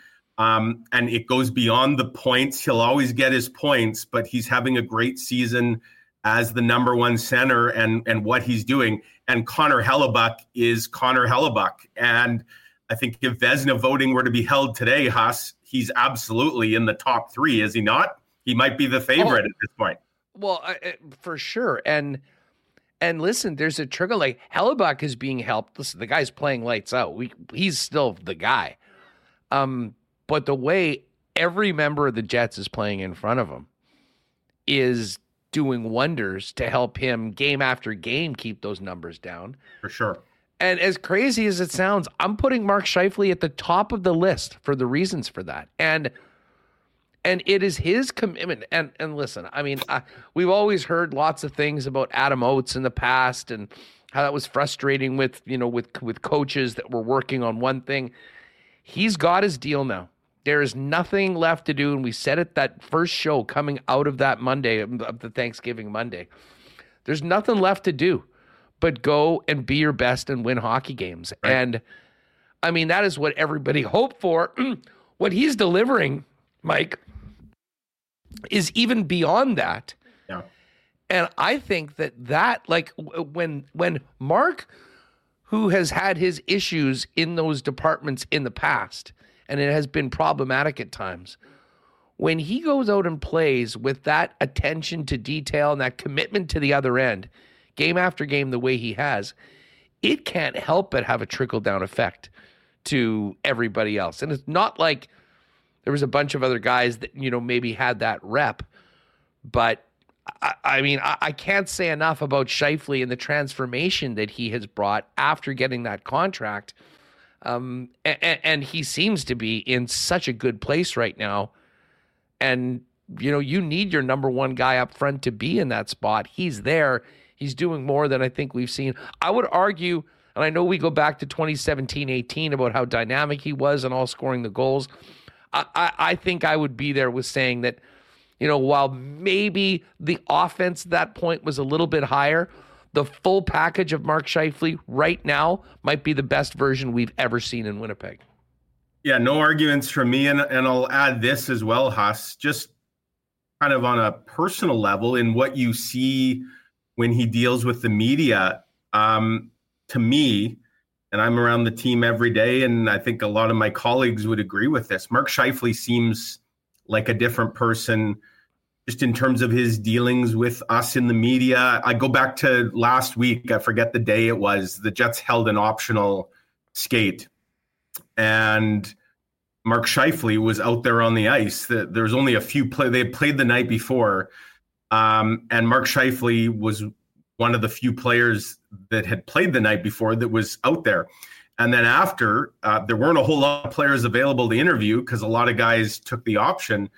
Um, Mark Scheifele held court in the room and talked for a good six, seven minutes and was as personable and funny, outgoing um, as as we've seen in some time. And you know, flashback to last year, um, Mark Scheifele didn't seem at times like he was having a whole lot of fun on the ice, and Mark Scheifele didn't seem like he was having a whole lot of fun um, a lot of times when he'd have to stand in front of the cameras and and deal with us ink stain wretches. So I see a guy that is just he's loving life right now, and you know he he he he likes what they've got going on. Obviously on the ice, in the room, um, he likes where he is, his his game personally, where he is as part of the leadership group.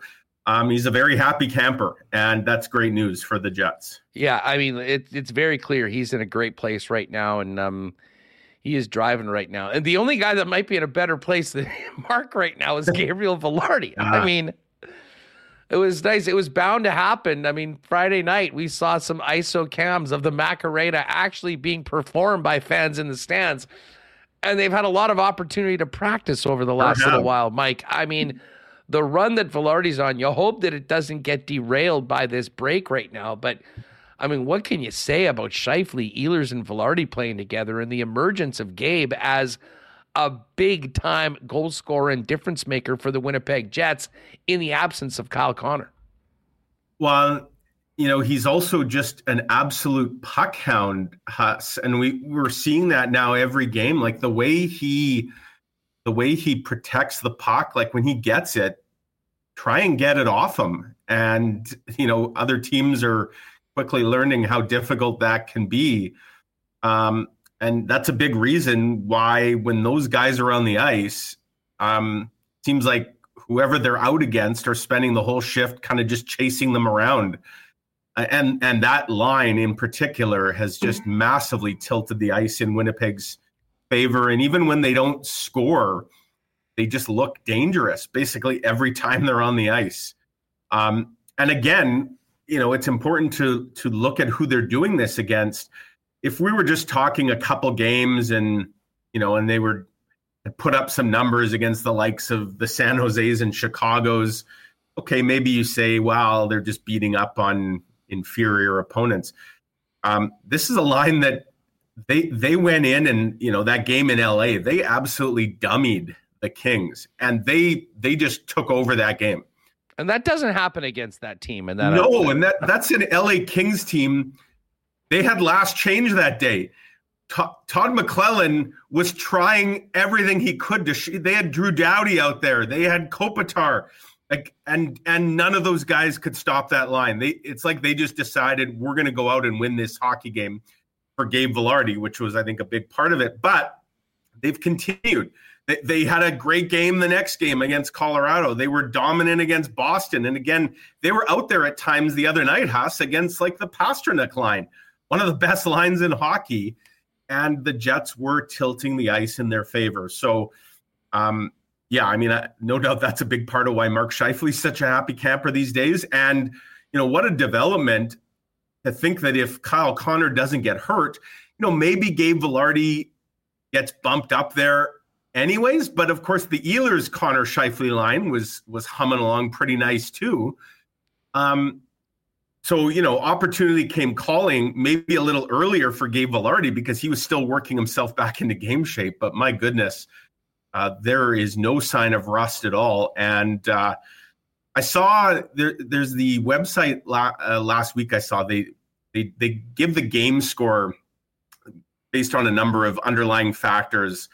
Uh, an average game score for every player in every game, and and there was a stat that really jumped out Gabe Vilardi leads the entire NHL in average game score ahead of Nate MacKinnon, who is second, and all the usual suspects you can imagine Connor McDavid, um, Cale Makar, you know, the, those guys, they're all in the top 10. But Gabe Vilardi, now granted his his sample size is smaller, but that included his average for every game he's played in, including the first three before he got hurt, and those few games after he came back from injury where he would be the first to admit he didn't do a whole lot to think that his average game score is actually leading the NHL it just shows how dominant he's been and you know a, a trade that I think many of us thought at the time looked pretty good for the Jets is um, is looking like potentially the the heist of the century by Kevin Cheveldayoff. Well, we'll see whether he can keep the heater going tonight uh, along with Scheifele and Ehlers against the Blackhawks, an eight o'clock start. Considering this is our last visit of 2023 and the way this season and this year is ending, I have to, for a moment, look past tonight to the weekend. Yes. Mike, we all remember how things ended between the Minnesota Wild and the Winnipeg Jets last season. The cheap shot from Hartman knocking Ehlers out, unable to return in the end of the regular season or for the start of the playoffs incredible bad blood between the teams, even including the coaches. Now, Dean Evason has been since fired and he won't be on the bench. It's John Hynes now with the Minnesota Wild. What do you expect? Um, what do you expect to see um, come Saturday afternoon? And then Sunday afternoon, as these teams meet for the first time this season in a quick back to back of matinees. Yeah, there's uh, the fireworks may be starting a little early uh, ahead of New Year's Eve. And the fact that the schedule makers have turned this into a home and home, uh, I would expect by the second game on, on New Year's Eve in the Twin Cities, uh, these teams will be in quite the lather, uh, full hate on for each other, I suspect, at that point. And they haven't met each other yet. Uh, and, you know, what, what's great is that the Wild, after just a terrible start, uh, including firing their coach, they seem to have gotten their house in order and, and they're going pretty well now, too. So, you know, I, I suspect first and foremost, especially if you're the Wild, you're trying to get four points out of these head to heads with the Jets uh, because, you know, you dug yourself a pretty big hole uh, in, in Minnesota and you now need to to get all the points you can, especially when you're facing a divisional opponent. That's being said, there's no question that there is bad blood and and uh, and some hostilities between these two groups, even with you know some change in personnel. So, um, you know, I, I suspect Huss we're going to see uh, one heck of a hockey weekend. Um, and uh, it, it, should be an absolute doozy of a 24 hours or so to see these two teams face off twice. Yeah, well, it was seasons beatings on uh, the 22nd in uh, one way when the Jets took out the Boston Bruins. Yes. It could be seasons beatings in a different way when these teams get going coming up on uh, on Saturday afternoon. Mike, Uh, uh, how's your flight home? Is it any better than your flight going down there today or yesterday? Yeah, only one layover tomorrow when I fly home. I'm, I'm coming home through Mini, so it's uh, it's a little uh, it's a little better, um, and it's not till the afternoon tomorrow. So don't have to get up at the, the crack of stupid tomorrow to fly out of here. So yeah, sh- all, all, good as long as we don't get any weather. Um, because I, I don't even think I, I shared with you my my adventure getting home from Los Angeles a couple weeks ago. My goodness, Huss, this was an all timer. 7 a.m. flight out of LA. I'm supposed to be going through Calgary. We we get on the plane, we taxi out to the runway. A woman at the front of the plane has a full blown anxiety attack to the point that they call the paramedics. Back to the gate we go. They deal with her. Uh, that whole episode took over an hour. Now back out to the runway we go for our second attempt, and the plane suddenly develops mechanical issues. So back to the gate we go a second time. Uh, long story short, three and a half hours on the plane. All we did is go to the runway and back twice Eventually, we deplaned. They canceled the flight. They rebooked us all for the next day. I was not having any part of that. So I found my own way home that involved going to LA to Vancouver to Calgary to Winnipeg and got me in at two in the morning. Um, so yeah, I've had a few. Uh, I've had a few adventures lately. Uh, Weber has the next couple Jets trips coming up after this, though. So uh, it should be a quiet January for me because he's he's going to handle the bulk of the travel for the next couple trips. So fingers crossed that we don't get any weather and uh, it all ends smoothly tomorrow. All right. Well, listen, you can go grab a Chicago dog. You can get in a, in the rack if you want after dropping 22k steps already this morning. exactly. You've earned it. We'll look forward to your report in the free press tomorrow, Mike. Travel safely. Fingers crossed that it runs smoothly tomorrow. And um, we'll look forward to talking to you next week. But again, thanks for everything in 2023. You're certainly one of our favorites. And uh, um, the coverage that you guys are doing for the free press is, uh, is huge for the city and for Winnipeg Jet fans. We appreciate it. Thanks, Huss, Remis, and uh, to all the Winnipeg Sports Talk uh, viewers, listeners. Uh, thanks for having me a part of your lives, folks. And uh, have a great new year. Take care. Good, good stuff, Mike. All right, there is Mike McIntyre. Um, I'm going to get the boys in here and our usual Monday roundtable we're going to do today. Um, and we'll get a little update in this game right now, which looks like it's all Canada, but uh, Connor's been on that. We'll get an update in just a minute. I um, do want to thank our friends at Princess Auto. Check out Princess Auto for some great Boxing Day deals this week and the most unique assortment of tools and equipment around. Everything you need to complete the projects on your list or start something new is at Princess Auto. Two locations in Winnipeg, Panet Road, Portage Avenue West. And you can always shop online 24 7, 365 at princessauto.com. And it might be a great spot to check out those Boxing Day deals as well from the comfort of your own home.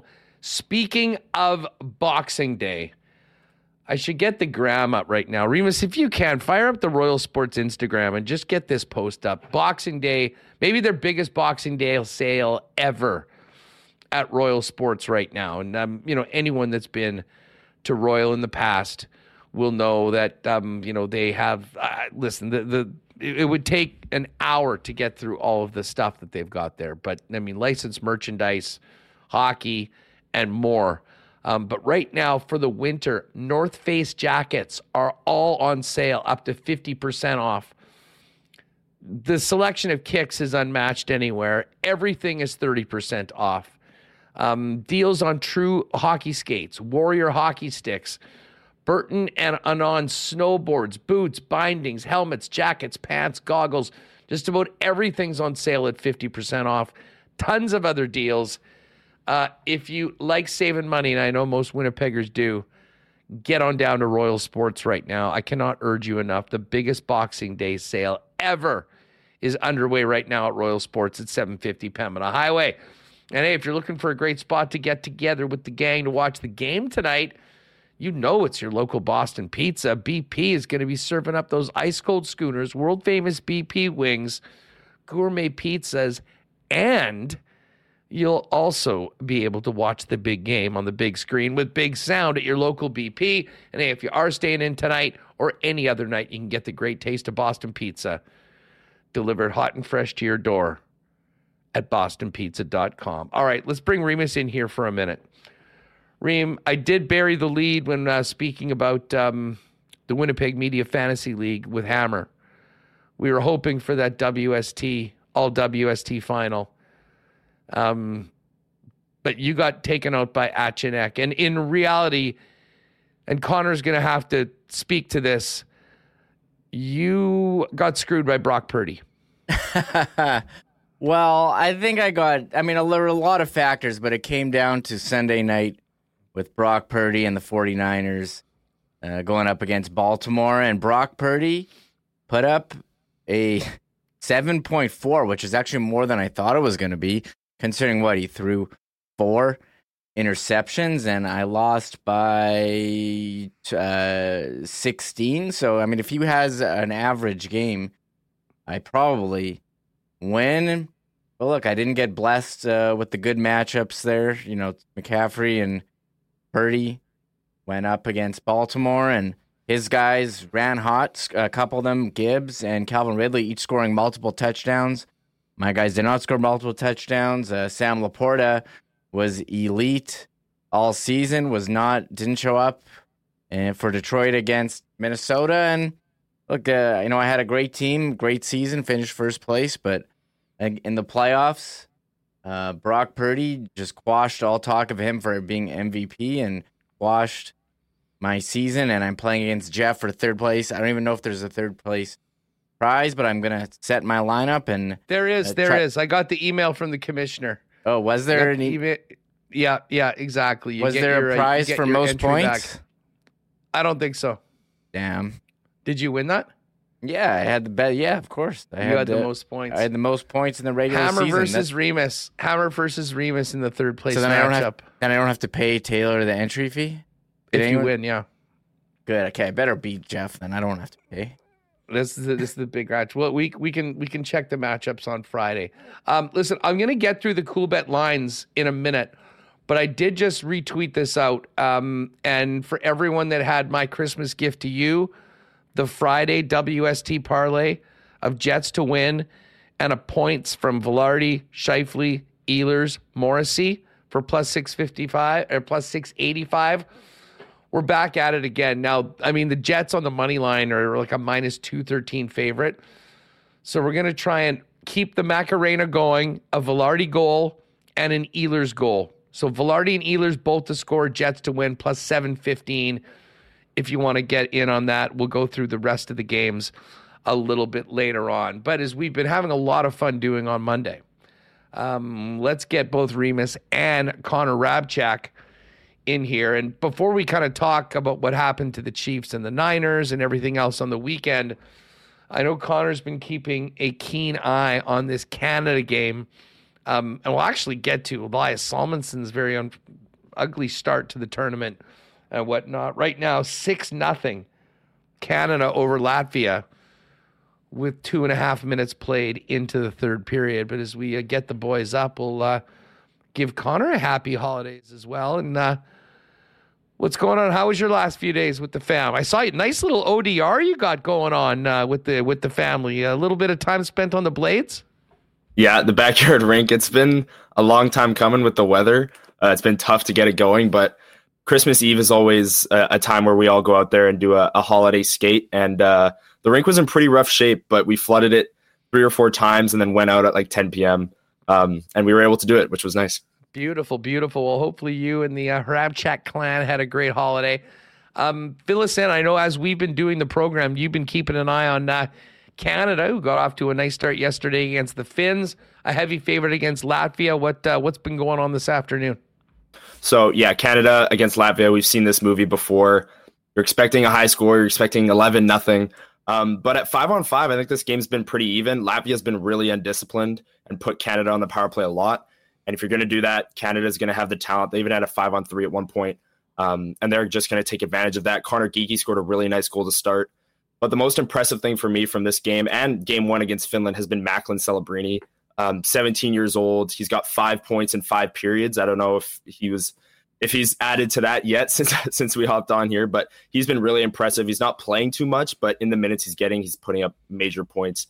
Um, but I'd like to see better five on five play from Canada against a team like Latvia, but you can just win off special teams when they're going to take that many penalties. Yeah, shots are 30-15 right now, and I think that's sort of the way we would expect. Um, was not a great or long start for Elias Salomonsson. I think many of us were fired up to see the Sweden game, and if you tuned in a minute into the game, you'd missed it. Um, a game misconduct for checking from behind is a poor decision. Although he did sort of miss the guy, but that doesn't matter in double IHF rules. Um, and then clip for game number two. So we're going to really be waiting until game number three for the host Swedes to get at it for uh, for Elias. Maybe touch on him and and Rutgers shaking off the rust in his first game back after not playing at all in the pre-tournament games. Yeah, starting with Elias. I mean, 25 seconds in, turns the puck over and then hits a guy from behind and then gets suspended a game for it. His next time he'll be able to play is uh, Friday against Canada. So having not played in the tournament or having played 25 seconds, um, that's a heck of a test to to get thrown into is against Canada. So I'll be interested to see him. Scott Wheeler, you guys had on last week. He's really high on Elias Salomonsson, and I I want to see it right. Um, and against Canada, that'll be really interesting. And then Rutger McGroarty, yeah, you could tell for sure that that was his first game back, uh, knocking the rust off for sure. He was he didn't he didn't try and sugarcoat it in the post game. He said he played terrible. He needs to be better. Um, so hopefully for him, getting up to speed these second, third games, and then into the the playoffs, if you will, um, Rutger and Elias should be playing huge roles for their teams. Um, all right, Reem. You know what? Well, listen, we'll finish with it. We'll, we'll finish with NFL. Um, what, Remis, thoughts on this week for the Jets? I mean, this game tonight, I'm kind of looking at it like I'd love to see the offense continue. But this is one of those games to me where you just got to find a way against a team like Chicago with where they're at to get two points. It doesn't really matter how coming out of the break. Come back with two points. Um, but thoughts on tonight's challenge, but also the weekend. Like we've talked about the Wild and made comments about them, and oh, it's going to be neat when the Jets and Wild play. But it just took so long. But now it's just about here, and the Wild are a little bit of a different team.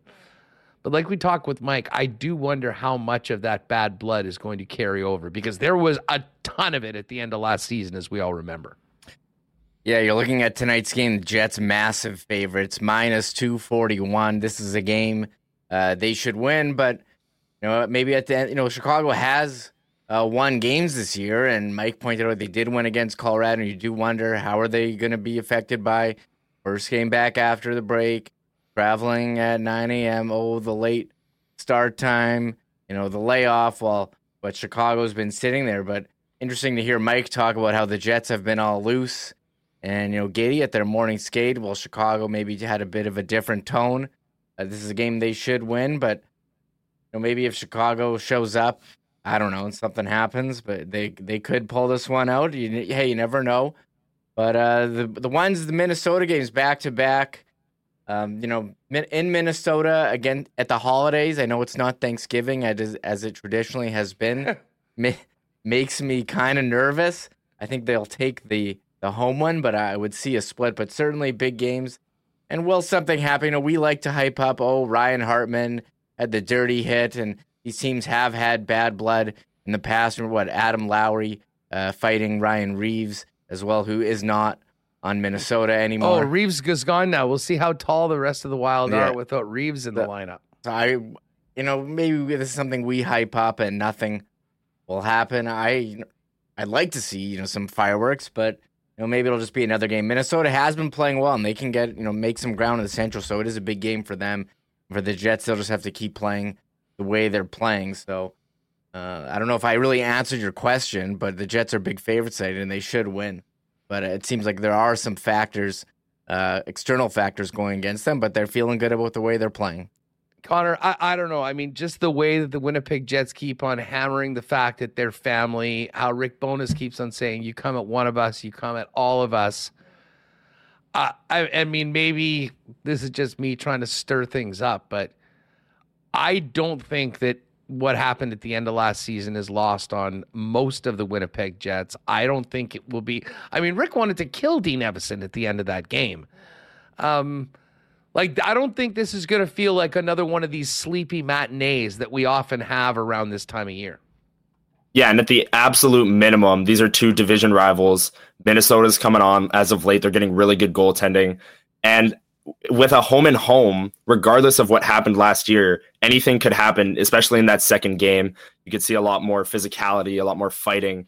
Um, and then, yeah, if, if that stuff gets going, I could totally see Adam Lowry uh, trying to fight Ryan Hartman or um, Pat Maroon stepping up for someone on the on the wild side of things. It's all oh, the big rigs on the wild. Yes. That's right. yes. So they replaced Ryan Reaves with Pat Maroon, so they they got some more physicality in there. But yeah, I could totally see it happening, especially in that second game. You play a team back to back, it's bound to happen. Never mind the fact it's Minnesota and what happened last year. Remis, do you think one of our thugs like Ehlers or Scheifele are going to have to drop them? Uh, you know, they've kind of cooled a little bit on the fighting from the start of the season. Yeah, and Mike Scheifele was not afraid early in the year. Nikolai Ehlers, uh, someone wrote in chat, Elias McCracken, I expect Nicky Knuckles to take care of his own business against Hartman. And Nicky Knuckles, I love it. I mean, go to hockeyfights.com. I do remember. I mean, Ehlers, when he gets in a mood, not afraid uh, to defend himself. Oh, here he is. Last couple fights, Brayden Schenn last year, uh, Corey Perry a couple years ago, uh, Brad Marchand in 2020, Ryan Getzlaf. Ehlers has quite uh, the fight card. Tyson Barrie. Uh, so, I mean, these fights, they don't last very long, us. They're not going to get the high rating on hockeyfights.com, but he's not afraid to stand up for himself. And I feel like he's more in Ryan Hartman's weight class than uh, than Adam Lowry. I mean, remember when Evgeny Malkin uh, what hit Blake Wheeler and Wheeler had to hey they went uh, the pictures behind you uh, Huss actually. Yeah. Um so I wonder if we see something something like that. But look they need but the bottom line is that was last year. This is a different team. They need Ehlers scoring goals. You can't have a guy hurting his hand I mean these fights Huss these guys wear a visor covering half their face and a helmet. Like the area you have to make a direct hit is this much. Like they need Ehlers scoring goals, not not yeah. dropping the gloves. As much as uh, we want to fantasize about uh, some type of revenge, in reality, the best revenge is on the score sheet. But I don't know something about. Uh, hey, we're still talking about you know fights from the past, so uh, I don't think anything's gonna happen though. These, I'll be I will be shocked, in fact, if there isn't something, at least with Hartman. I don't think it'll be with Ehlers, but somebody else. And then just knowing the way the Wild are, I mean, they've always been a team that's like that's jumped in head first to that sort of stuff. And maybe they look at the Winnipeg Jets and say, we'd love to get into a game like that with them. Anyways, it's going to be an intriguing, intriguing weekend. First things first, though this game tonight. I mean, Connor, just a quick thought on the Jets challenge going into Chicago tonight against a team that was really struggling heading into the break and um, just trying to get back to where they were coming off that incredible, incredible Friday night at Canada Life Center heading into the break. Yeah, I'll be watching that top line. Gabe Vilardi, Scheifele, Ehlers. They've been on fire. Their analytics are incredible. I think they're over 60% in expected goals. And can can they keep it rolling? I mean, this is a team where they should keep it rolling. Um, outside of Connor Bedard, you're not really scared of anyone up front.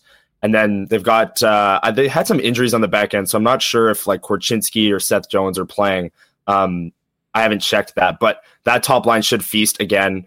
Uh, Gabe Vilardi scored in five straight games, um, and yeah, I, I'm I'm I, I hear the excuses, the the flying here today, divisional opponent, late start.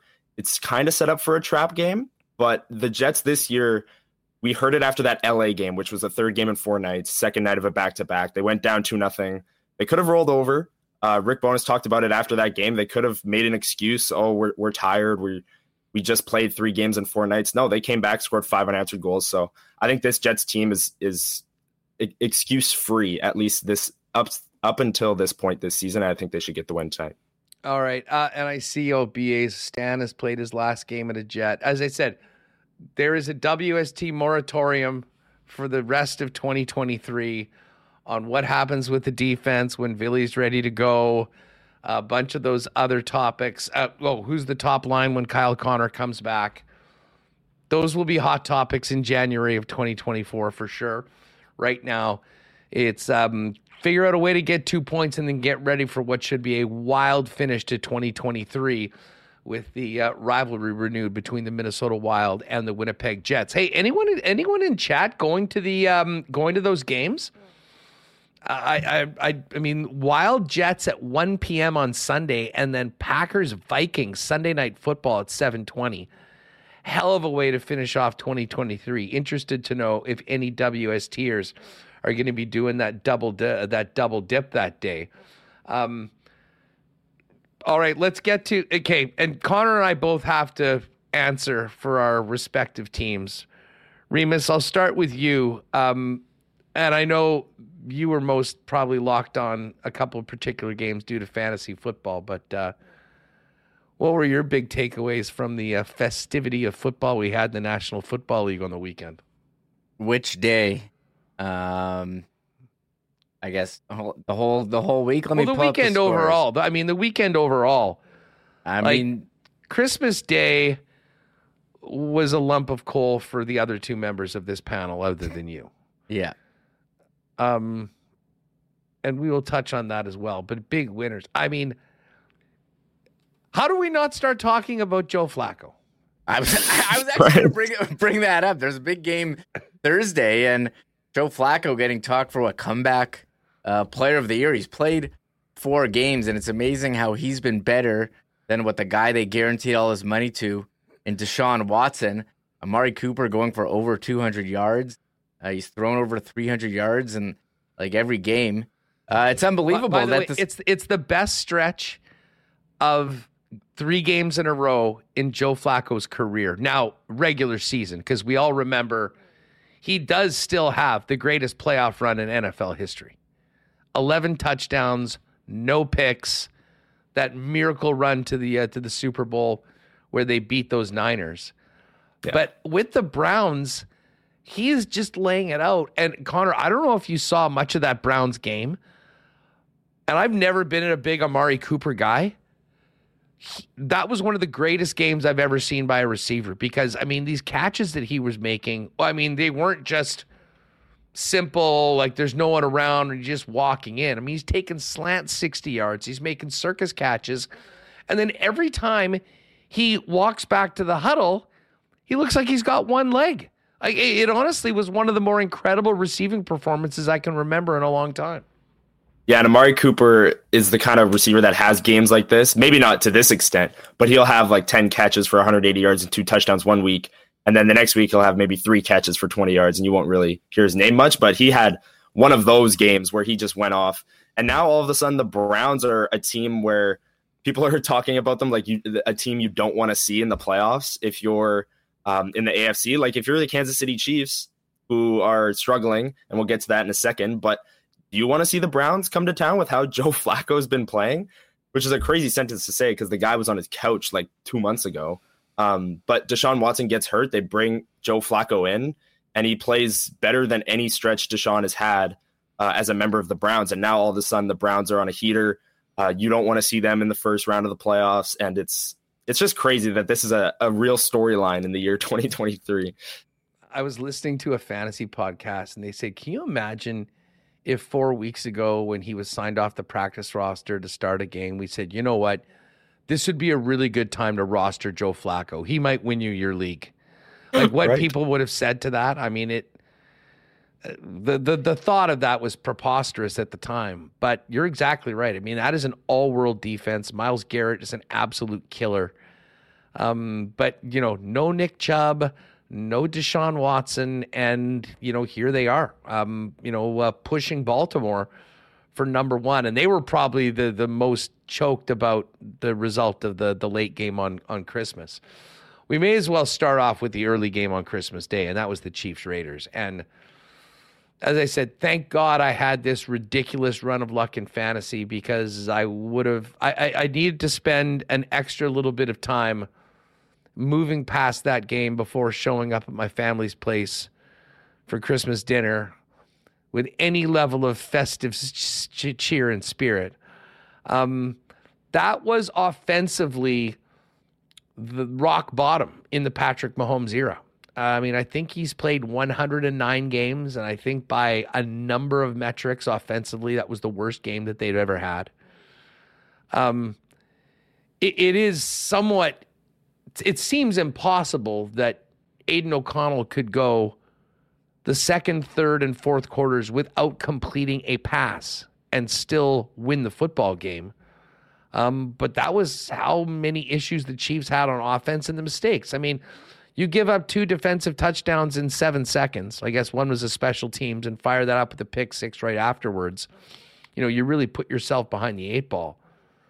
But the inability for their offense to do absolutely anything was really, really concerning. And I guess I have to move off my bold statement after the Buffalo loss that they were going to win all of their remaining games and then run through the playoffs. It's pretty hard to make an argument right now, as much as I would love to do it, um, that the Chiefs are better than the Ravens or the Dolphins. And I probably put the Browns in there. And I think the way the Bills are playing right now, you could probably add them into that group. I mean, there's no separation. If anything, they need to be way better just to play on that level with those teams. The one thing that I take away from it, from a Chiefs perspective, is that their defense is still playing at an incredibly high level, which is at the same time the most frustrating is that, you know, they've won Super Bowls where their defense has sucked. And it has been all on the offense to make it happen. And right now, the defense is playing at a championship level, and the offense can't not do anything. I mean, it'll be a wild offseason. I mean, I think they're going to blow up that entire receiver room without the exception of Rashee Rice.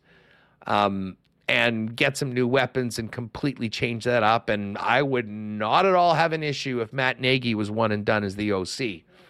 Um, but I will caution everyone before just completely writing the Chiefs off that that is to use a wrestling analogy until the referee has gone one, two, three. There's no one that can pull an Undertaker like Patrick Mahomes. So we'll see what happens over this next couple weeks. But the the the Arrowhead Invitational is off, other uh, unless there's a bunch of upsets at the start of the year. Um, and Remis, you know what is crazy? Just and we'll get to this game in a minute with uh, with Connor and the Niners. But just speaking about the AFC, that Ravens win was such a statement game. We talked about what it did to the MVP award, you know, odds now that Lamar's the favorite. Um, that was the late game on Monday out on the West Coast.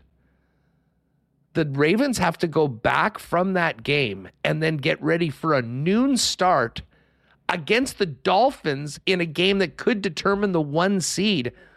Like, as high as I am on the Ravens for what they just did, this is an incredibly difficult spot play for the Ravens right now. And I, I, haven't made a pick yet, and we'll kind of spend some more time in the lock shop as we get closer to the weekend figuring that out. But I think Miami is very live in Baltimore this week, coming off that huge win against Dallas that they had on Christmas Eve, and the fact that, you know, there has to be some semblance of a letdown. Like the Ravens are the best team in the NFL as underdogs. Favorites, not so much. They will be the favorite. Everyone will be expecting them to win. And I'm not sure the Miami Dolphins don't have a very good chance of going in and winning that football game, despite how great Baltimore looked against the Niners. Yeah, just on the KC Chiefs, uh, it's pretty clear they need an overhaul of the receivers. Mahomes hitting these guys in the hands, they're not catching it. He doesn't trust them. Combined with uh, going from Eric Bieniemy to OC Matt Nagy, and have every Bears fan on Twitter saying that this is what Mahomes would have looked like if he was on, on the Bears or on a different team. Uh, they got to get get rid of him too, Us. Get someone else uh, who can call the plays.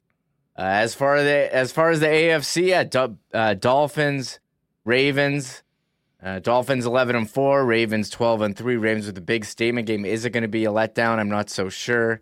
Lamar Jackson, this guy looking like everything like the MVP. Finally, he's got some receivers. Rookie uh, Zay Flowers make an impact at running the ball with Hill and Gus Edwards. Look what their defense just did to uh, other MVP candidate Brock Purdy. Uh, very curious. The timing uh, of the game's interesting with the Ravens playing the late game, but I'm going to go with the Ravens. You know, they've had so many losses, Huss, in the playoffs where, you know, they've been, you know, the higher seed and they just haven't had that playoff success. It feels like this is this is their year, Huss, and chance for them to take the number one seed and make a big statement with the win over the Dolphins. So I'm I'm going with the Ravens here, but I seem to be wrong repeatedly. well, speaking of number one seeds, I mean, I had said it. I was all over the Niners in that game on, on Christmas night. I thought that would be a game where they just sort of reinforce that the power pole of the NFL starts with San Francisco, then there's a gap, and then there's everybody else. And then the Ravens showed up. What, Connor, I mean, what do you have to say for your team? Um, was this a, just a terrible game from Brock Purdy that went awry and that was why it ended up where it is? Um, or was there more to this um, with the great Baltimore defensive performance, all the turnovers, and maybe more important, where does this leave the Niners going forward after such a shaky game for a guy that was a minus 200 MVP favorite before the game started? Yeah, I mean, it's easily the worst start of Brock Purdy's career. Um, but I I'm actually not panicking. And like that game was rough. They got their butts kicked in prime time on Christmas night. Like it's not good. Um, but Christian McCaffrey, when when they were running the football, they were getting chunk plays, and I'm not worried about Kyle Shanahan the way that a Chiefs fan might be worried about a Matt Nagy. Um, and I I I think the Niners they've proven that when they beat the Eagles, they beat the Cowboys, that they can beat these teams in the NFC regardless if it's in San Francisco, if it's in Philly. Um, so I'm not really worried about that. I still would expect them to go to the Super Bowl. But if they meet the Ravens, I don't know. It might be dicey. But again, I, I thought Christian McCaffrey played great. Every time they ran the ball, he was getting chunk plays. If they can stick to that, I like their chances more. I don't think it would be as much of a blowout in the Super Bowl. Um, and yeah, maybe not Brock. Maybe Brock Purdy not having the worst game of his career would help as well. Um, but I'm not panicking too too much. Yes, it was a tough loss, but it is what it is. You got you got your you got punched in the mouth by the top team in the AFC. It's going to happen. Um, I I do think it's a little reactionary the whole Brock Purdy MVP line movement and how he went from minus 200 to basically like plus 800. I'm seeing after one game. I I, I know it was zero touchdowns, four picks, but um, I said it last week that CMC is my Niners MVP, and if someone's going to win MVP on the Niners, it should be CMC. I think that just reinforced that, but I think it'll end up being Lamar. Well, the, the issue is game. that the issue is that Lamar gets so much steam. And I right. mean, when you really look at it, they had so many short fields. Like his, not like his numbers were crazy. And you compare Lamar's numbers to the rest of the league, and it's like, well, I mean, it doesn't really stand out. But they're 12 and three, and they just went into a game that was watched by 30 million people and put a hurting on what was everyone's choices by far the best team in the league. So he's going to get it. I, I listen. I'm not ripping up that seventy to one CMC ticket though, because no, I think this is going to be an angry and pissed off Niner team that goes in and oh, they've got the Commanders, which is a great, great situation to be in if you're in a fantasy final and have a McCaffrey, a Deebo Samuel. Um, and listen, I do think the ship has sailed for Purdy just because of that performance. But man, if McCaffrey goes for a three or four touchdown game, it's game on again for uh, for him, and we'll see what happens. Again, at the same time, I think this is such a tough spot for the Ravens to come right back at it in a game for the one seed, um, albeit at home against a Dolphins team that had that big win against the uh, uh, big win against the Cowboys on the weekend. I did what do you, What do you think the line? What do you think the line opens at next week if? The Dolphins beat the Ravens, and CMC has three touchdowns against the Commanders. Uh, for MVP. I wouldn't be surprised if McCaffrey moves into the lead. Okay. Um, like I think he, I think he's right there, and I don't know. Mm-hmm. You know, it will. Let's just see if if we've got some up to date. We can kind of get ahead of this in a minute, but oh no, no lines right now uh, on it. But we'll we'll take a look. I, I'm trying not to stress about it too much because in the first half, I'm like, oh, Purdy's throwing a couple picks, CMC's going off. We are back in business, and then Lamar I mean, he was so good, and doing that against a, a Niners defense, I think, is something that um, you know certainly gives it a big, big push to to his candidacy. Um, and hey, if you're the number one team, you get a lot of love for that. I mean, winning is what it's all about. But I have to shout out Todd Fertani, who's there. And as much as this pains me, and I owe him a beer because we bet on this game as well give the Raiders D some credit. I mean, they have to get a ton of credit. I mean, they did nothing offensively all game. They got a defense and special touchdowns and then basically shut the Chiefs down for the entire second half. Um, Antonio Pierce should absolutely be the next coach of the Raiders. and they'll have to figure out, you know, some sort of an off a great OC to come in there. But as a leader of men, as a motivator, this team is night and day from what it was under that fraud Josh McDaniels. So, um, hey, they deserve that victory. There's no two ways about it. They were the better team, um, and that includes uh, the most pedestrian line: nine completions, 62 yards for a winning quarterback in Arrowhead. That just doesn't happen. But the Raider D was a big uh, was a big big part of that. Um, excellent stuff. Hey, Connor, did you do any? Uh, while I put this out to the chat, this is a very unique why not question of the day. This is something that I always ask Remis when we finish the holiday break each and every time. Um, but this is Winnipeg sports talk, and this is def- definitely not a sports question, but it's a very Winnipeg question. Anybody get crazy Boxing Day deals? Has anyone been looking around and saying, and something that you would like to, we can crowdsource these deals? Let us know in the chat if you've stumbled upon some great, great Boxing Day deals. Uh, Connor, did you do any uh, Boxing Day shopping? Have you uh, either been online or kicking around for anything that people should jump on? I have not. Um, I did see online though, and this will be one of the sponsors here. I did see Royal Sports Boxing Day deals, and I was tempted. Um, but I, you know, usually when I go to Royal Sports, I go for like a hockey stick or um, or just any kind of hockey equipment, and I kind of had all that set right now. But if I needed something, I totally would have gone. Um, but yeah, no, no shopping for me. You can get lost oh, yeah. there. The the Royal yeah. Boxing Day sale is nuts. I'm going to be heading down there maybe later on tonight or tomorrow. Uh, what about you, Reem? You've always got your eye on uh, yeah. on a few things. We did get our deal, our Black Friday deal on the Xboxes. I'm a, earlier. Yeah, I'm a big uh, Black Friday guy. Get it done early. Um, what I've been in on uh, Sonos speakers. That was my big uh, Black Friday. We got Xboxes. I added a Xbox controller. But NHL's been on sale. I got the Hot Wheels game. I played that uh, with my son. Uh, what else did he get? I'm trying to think. You know, speaking of Royal, see a lot. Know a lot of people get jerseys uh, us for you know Christmas or whatever.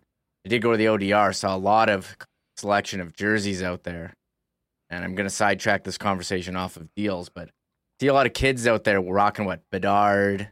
Oh. jerseys, McDavid. Yeah. This is the ODR report. The pipe, oh, Bedard, McDavid, Cale Makar was there, and here I am coming with my 20 year old Canada 2002 Joe Sakic jersey. Never felt still rocking the Sakic. Ne- never felt older at the ODR than rocking the Canada Joe Sakic that I've had. To... Well, at least that's a classic. I mean, what would they? What would the kids in the ODR have said if you showed up in your Afinogenov jersey? I should. I, I, I, I should rock Afina that. Genov.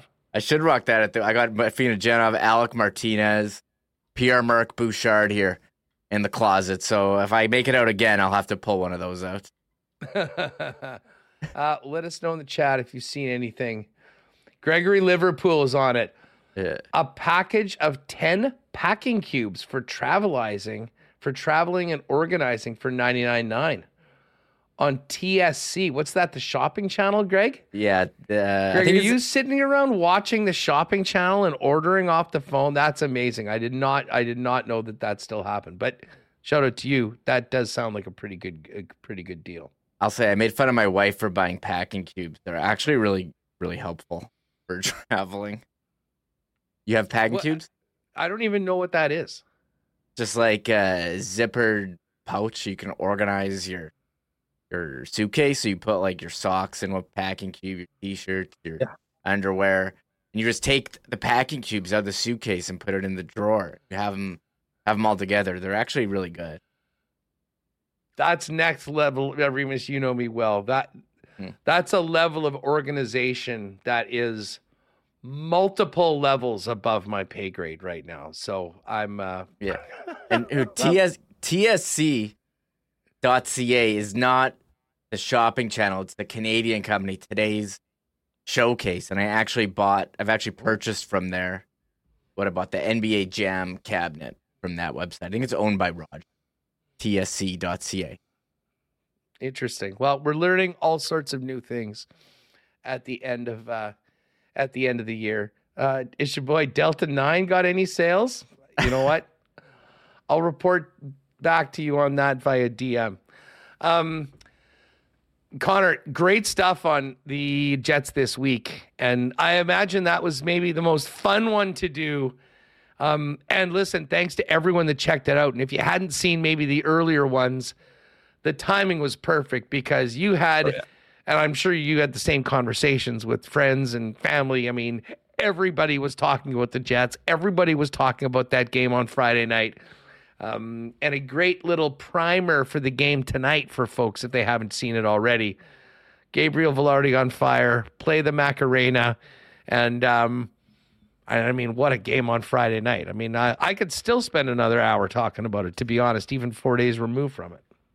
So I I remember being on our roundtable and talking about how the the first star of the week was the Kyle Connor Award, um, and then he got injured, obviously. But now on this episode, I said it might be the Gabriel Vilardi Award going forward because he's won it back to back weeks. If he keeps it up on that top line, um, he's going to get it again. And yeah, he's been great. Thank you to everyone who checked it out. Um, the numbers for it were amazing over the holiday break. Like you said, Huss, everyone was wanting to talk about the Jets, um, wanted to um, you know, consume as much content as possible. When the team is winning, people want to hear about it. So it was really fun to put together this week. And yeah, Gabe Vilardi just keeps rolling. Well, um, that was uh, it was a great one again. It's up there on the YouTube channel, uh, by far the biggest uh, viewership of it. But uh, check it out if you haven't already. Leave a comment uh, for us and for Connor in the uh, descriptions if you haven't already. Well, listen, while while all three of us are here, why don't we quickly check these jet lines for tonight?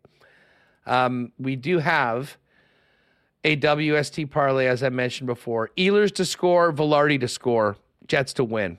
Uh, oh, it's gone down from plus 715 to now plus 700.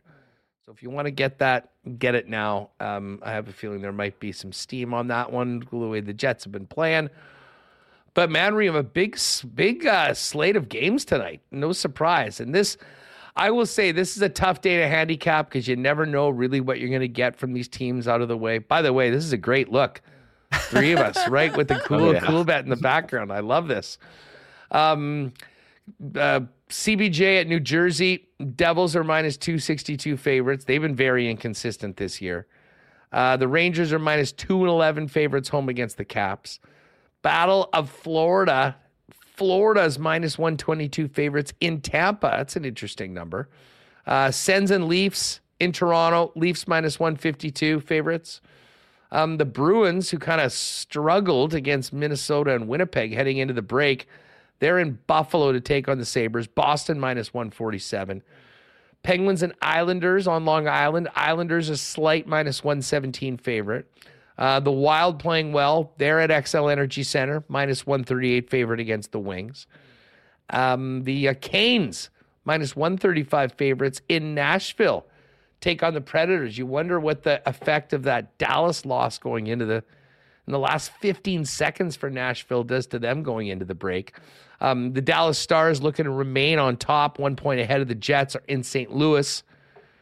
Dallas is minus 170 favorites. The Avalanche in a similar situation to Dallas. They're right there with Winnipeg.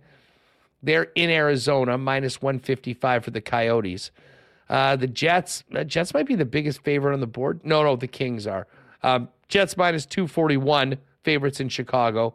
Flames minus 147 favorites at home against the Kraken.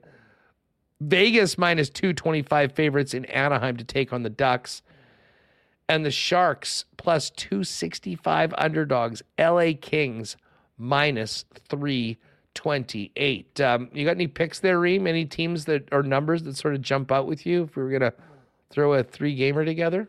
Yeah, maybe go with the home dogs house, bet against travel if you want to go Nashville at home getting revenge against Carolina.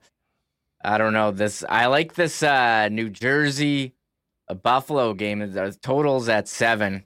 Not New sorry, New Jersey, Columbus. Totals at seven. That's getting high, but maybe you can have some fun hitting the over on that one.